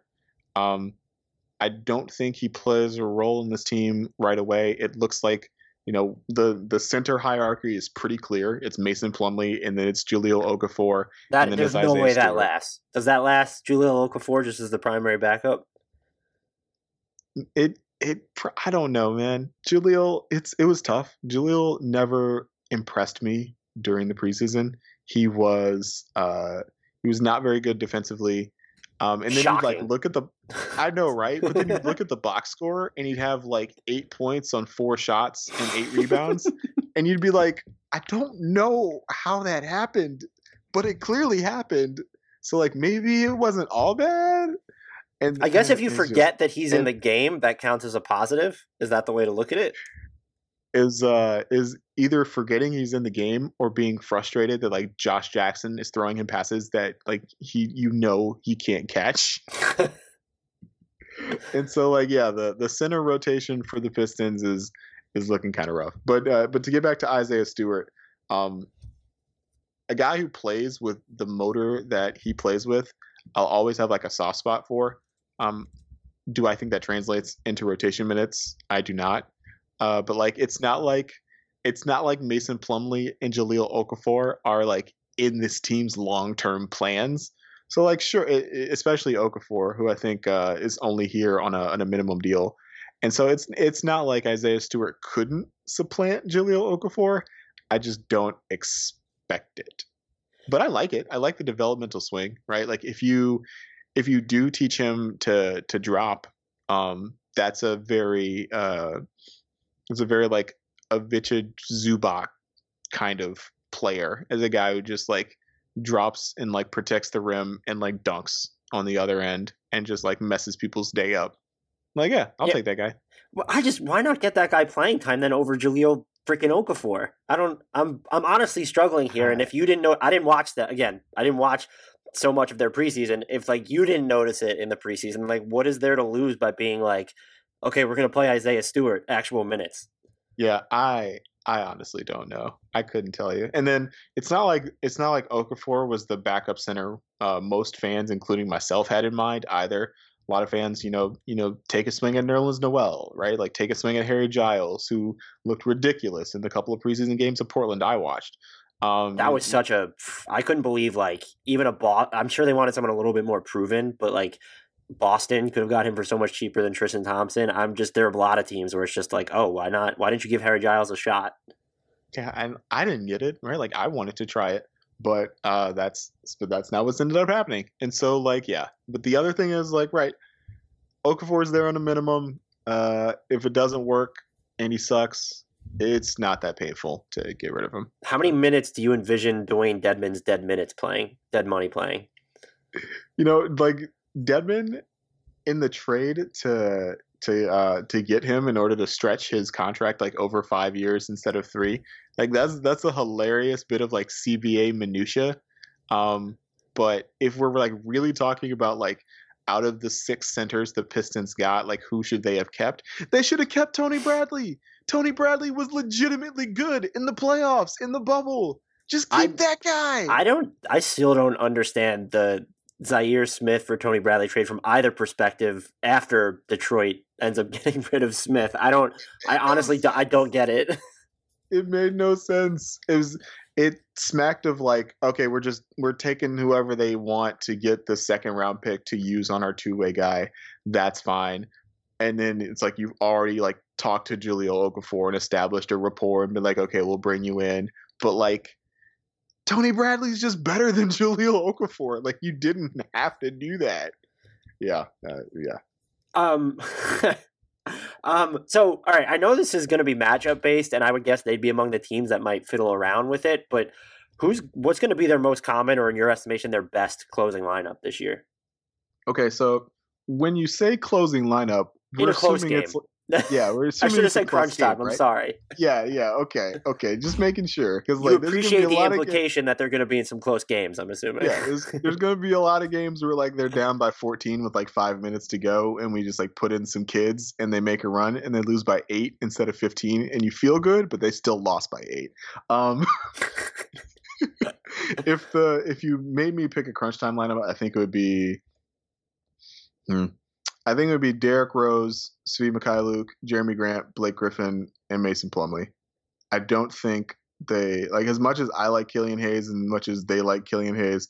I don't think they let him uh, play crunch time minutes in close in like one of the 15 close games they're going to play all year over Derrick Rose. Uh, depending on how many wins they end up with, they might need Ja to close tight games for them just to make sure that they don't pick up too many of those W's. I'm so mad at you right now, Dan. I'm just I'm literally like I'm I think this team has the potential to be fun bad and I don't want to see them screw it up by like playing the wrong guys if that makes any sense. No, yeah, and they it seems like the team was constructed with the intent of being fun bad, right? Like they're going to they're going to cause a lot of havoc on defense. Um, Blake Griffin is going to be out there. Derrick Rose is going to be out there. You recognize those names if uh, you were buying tickets, which you can't. Um, and and uh, you have a bunch of kids you can point to and it's like, hey, look look at how the kids are developing. They're running up and down the floor. They're playing defense. Like, isn't this great? And then you look up and you're you're down by 13 right? Like and it doesn't it kind of doesn't matter. I made this joke with uh, kyle maggio on my podcast kyle maggio fellow uh, blue wire podcaster on the uh, the Knicks wall. It's like i need to invest in like a piece of tape that just like covers the score on my tv because like that's that's how often i'm going to be looking at the score and how often it's going to matter for this pistons team this year uh, hey, that's a that's a nice little trick. And they don't; I, those scoreboards are mostly stationary anyway, so like you can't block out the huge ones that show up. But uh, maybe you should give that a, sh- a shot. This is the question I've loved asking people. Um, although some of the responses have been people are clearly not as enthusiastic about the question as I am. Uh, is there a let's get weird lineup you're hoping that um, they try out at some point? And I'd like to just point out that the final two questions of or three questions of every outline I've sent everyone are the same, and you got the Pelicans version, which is why it said the SVG um, trying out at any point this season. I do specifically write the the first like 10 to 12 questions but i copy the the last three and so you got you got the pelicans questions. Is what, what is stan van gundy? Is there a let, let's get weird lineup for the pistons that stan van gundy is going to throw out? I wondered if there was like a subliminal shot at, at me personally, but uh, I'm glad to know it's just user error. No, and weird lineup, weird lineup's easy. Uh, Killian Hayes, uh, Saddiq Bey, Josh Jackson, Sekou Doumbouya, Jerami Grant. you Just like- took my exact one that has Yeah. not happened yet that is the one Killian Hayes and just like five dude, four other dudes who are six eight, and just like let's run up and down the court and like let's see what happens. Like I want to see it. I'm here for it. I will say that maybe if they want Jerami Grant to develop into the point guard that he needs to become, you can replace Killian Hayes with Svi and go with spacing that way. So maybe we'll just we'll have Jerami Grant at the point uh, at the point, and then have those fo- those four players with him. Oh man, that's that's even that's even weirder, and I don't hate it. That's a lot of like that's a lot of like Josh Jackson bringing the ball up the court and like immediately kicking it to the wing to uh to Svi, and then like you start some like secondary action stuff. But like, yeah, that's also weird. Let's try some stuff. It's not gonna matter. They do, this this team could be fun with trying stuff. I, I really hope that that they do. Uh, if if that lineup, one of the versions that we listed, comes on the floor, I'm gonna need like some sort of bat signal on Twitter from you that that it actually plays, so I can immediately drop what I'm doing to go see what happens. I I will make that happen. Um, all right, so what's a realistic win total? Um, for and look, there was another user error here. There's Western Conference in there. I'm going to make sure that I have the right over under there too. I'm clearly I'm clearly a little sleep deprived or just lazy or some combination of the two. But what's a realistic win total for this team and standing finish in the East? And you could factor whatever you want into that. I've been telling people if you were expecting like um, a midseason shakeup, their over under was set at uh, 27 or is the one Oh, so, oh no, Wait. twenty three point five, which was the equivalent of a twenty seven. Uh, in I can't think in terms of seventy two games. I can't do it. Um, yeah, it's hard. so- it's, it's just like so uh so different than what we're we're we've been used to. Yeah, and so, like if it was just a shorter season, like fifty, I could probably do it, or even sixty. But like the seventy two is too close to eighty two. So twenty three point five, which is the equivalent of twenty seven wins in a regular season. Where would you lean on on this? You know, front across the board. So with 23 and a half, I would take the over, but if it was like 26 and a half, like that's a that's a way harder number. Um I think at least initially they might surprise some teams that uh had less recovery time in their offseason than the Detroit Pistons had. That's a great. I think you'll I think you'll see that for all of the teams who uh, did not play basketball for 12 months essentially. Um, but and and as we talked about, like I don't think Derrick Rose gets traded, and I think that helps you out from like an aggregate like win total perspective. Um, but like I've said, this team is not going to be good. Um, they're going to be bad. I would not expect them to compete. There's like a there's like a slight train of thought that they could compete for a play-in spot if like if you get the 2018 version of Blake and like if everything breaks right. Um, I'm not counting on that, and I really doubt the team is either. Um, but yeah, if they were able to win, if they were able to win like 26, 27 games, I think that would be good. That would also that also not be uh, that also be beneficial from a lottery perspective, um, as we've seen from the last two seasons. Uh, being the absolute like worst team and having the worst odds is no It's like uh, more guarantee. painful because you're probably going to drop. So it's like, well, shit. Why were we the worst Yeah. team in the league or one of the three worst teams in the league?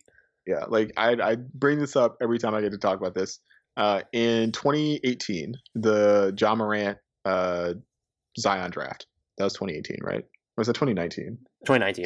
it's 2019 What is time 20 anymore? That's all I'm Yeah, going to say. So 2019 draft phoenix won 19 games and picked sixth that is impossibly rough like i cannot imagine winning like less than 20 games and my reward is i gotta trade down to take cam johnson right right. that that sucks and that but that is the but not doing that you know holding on to Mike Conley and Marc Gasol and you know winning 33 games and getting rewarded with the number two pick is the outcome the NBA is like quite literally trying to engineer. They want every team to win like more than 30 games and then just kind of like let the chips fall as they may. They do not want teams winning like fewer than 20 games, getting the number 1 pick and then like doing what uh what was happening earlier this decade with Philadelphia. So yeah, like I, and and that and that uh, has been a successful effort. They successfully tweaked the odds. Um, I don't and like uh, what Char- I think Charlotte and Chicago were the teams that moved up this year, and like they those teams seem pretty happy with the selections they were able to get. Um, the 2021 class is by all draft accounts pretty stacked with um, wings too, right? I haven't dug too far into it, but it's like not just stacked with guards and bigs; it's stacked with wings. Yeah, like there's like there's like six or seven guys who are just like six seven ball handlers.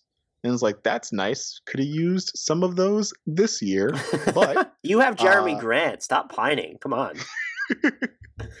but yeah, I mean, so I think this team is going to be in position to uh, have good lottery odds. You know, good shot at uh, Cade Cunningham.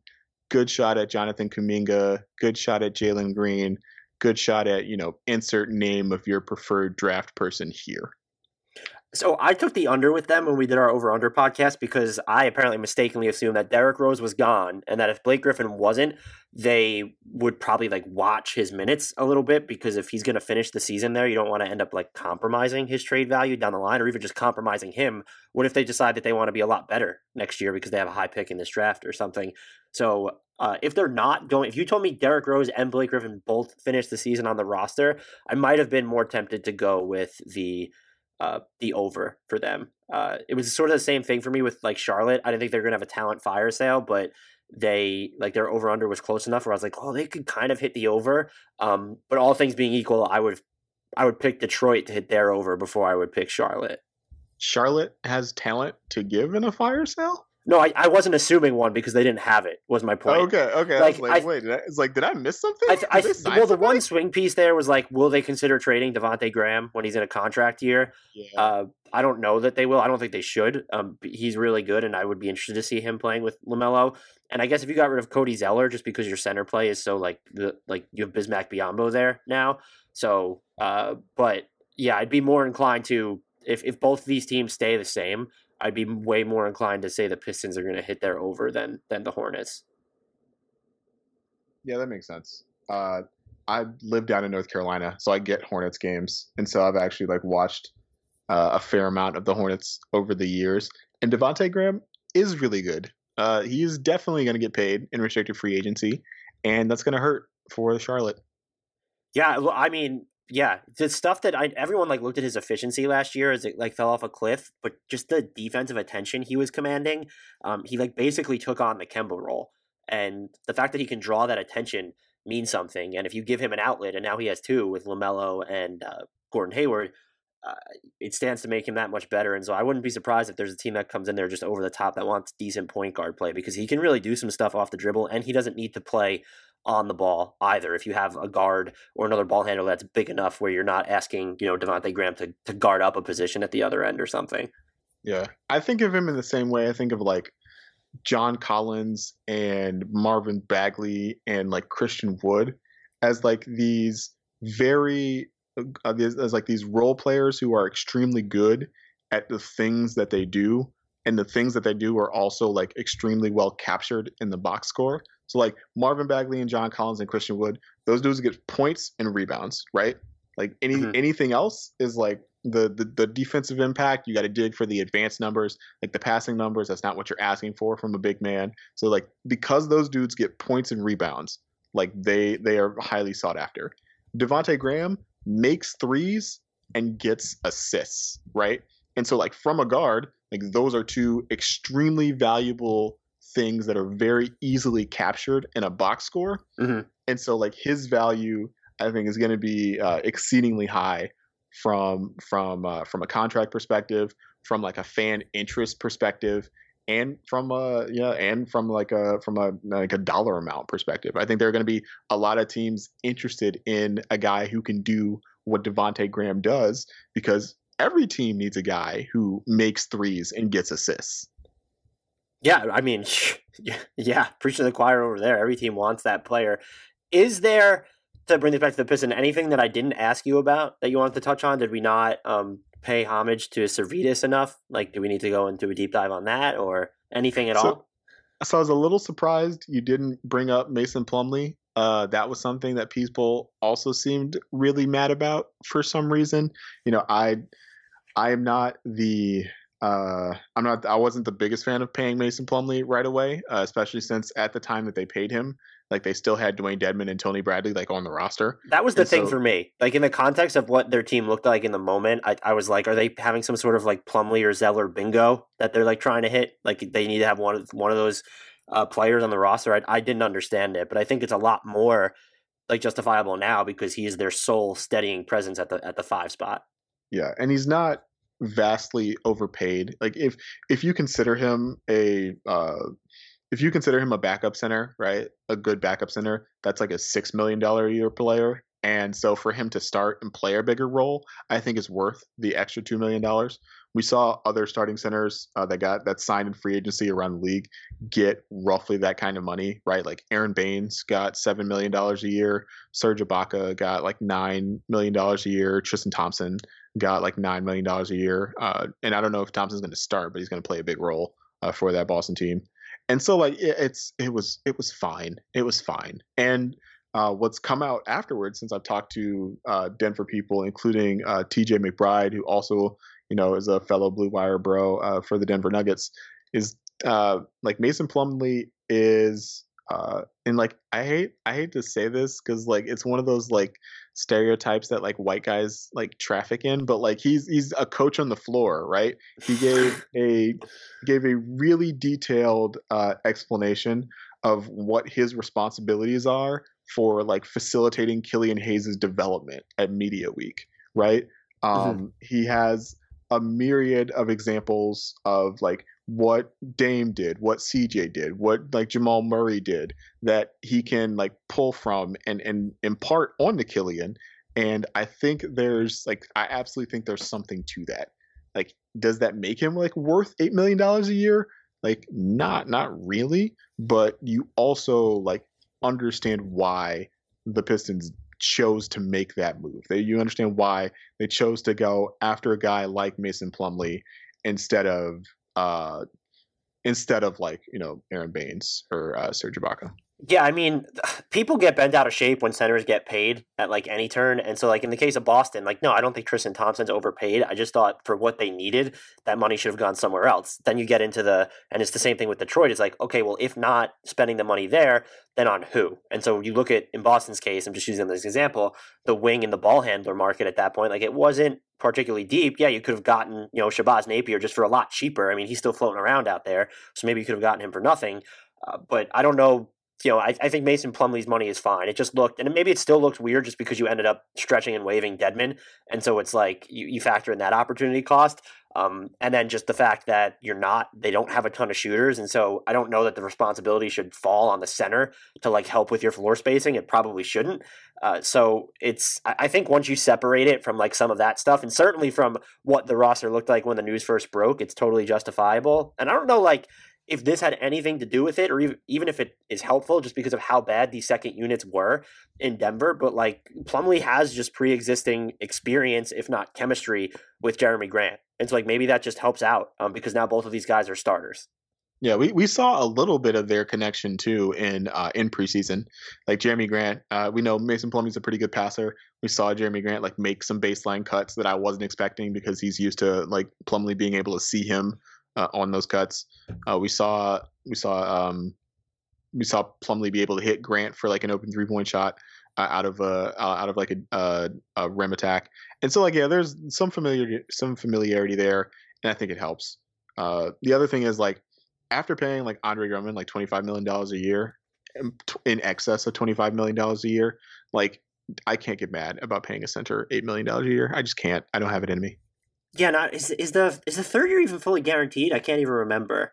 Um, I like lost track of the. I spent so much trying trying to figure out what money Josh Jackson got the night they signed him because there was stuff floating around that they got him at the minimum, and I like I just couldn't confirm it, and I was like, "There's no way." I was like, "He, there's no way he went to Detroit for the minimum," and he obviously didn't. But I had such a hard time keeping track of the the like the the details of every single deal that they sign. yeah, look, the final year is non-guaranteed or it's partially guaranteed. No, it's non-guaranteed. So like two years and sixteen point one million for Plumlee is is totally fine. It looks just a lot different when you're paying Dewayne Dedmon his full salary and he's on the roster, and you had Tony Bradley as well in that moment, and then you also just drafted Isaiah Stewart. Yeah, and like the other thing was like if free agency started at what like six on six Eastern on Friday. So they signed Mason Plumlee at six thirty and Jahlil Okafor at like six forty five. Oh yeah, that was the other so, one that made it look. So it's like it's like what is happening? Yeah, this is not the start to free agency I wanted or expected or thought was healthy. um, Laz, this was great as always. If you guys are not following him on Twitter, you really need to fix that uh, immediately. He is at Laz Chance. That's at L A Z C H A N CE. He is, as in his bio, I like participant NBA Twitter, Dean Pistons Twitter. He is actually an editor at Detroit Bad Boys. He hosts the Detroit Bad Boys podcast. And then, of course, he hosts the Pistons versus Everybody pod for Blue Wire podcast, which also is the parent company of this podcast. So this was this was a family affair. I really appreciate you coming on as always, Laz, and giving me so much of your time. I think, as you know by now too, that I'm going to bother you again in the future. Um, so thank you in advance for all your future appearances. Once you clear three, I just assume that now you think it's a good decision to continue coming back. I I look forward to it. Again, anytime I get to be in company with Caitlin Cooper, like that's a good day.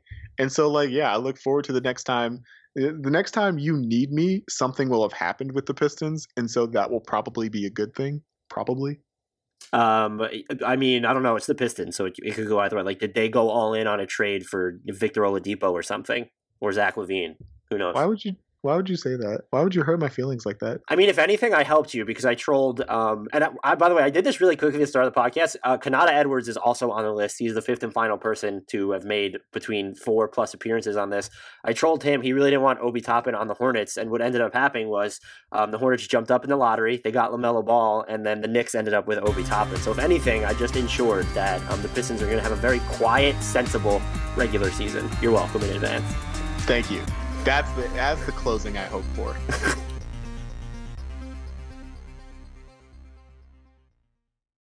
Nobody builds 5G like Verizon builds 5G because we're the engineers who built the most reliable network in America. And the more you do with 5G, the more building it right matters. The more your network matters. The more Verizon engineers going the extra mile matters. It's us pushing us. It's Verizon versus Verizon. 5G built right from America's most reliable network. Most reliable based on rankings from RootMetrics second half 2020 U.S. report of three mobile networks. Results may vary. Award is not an endorsement.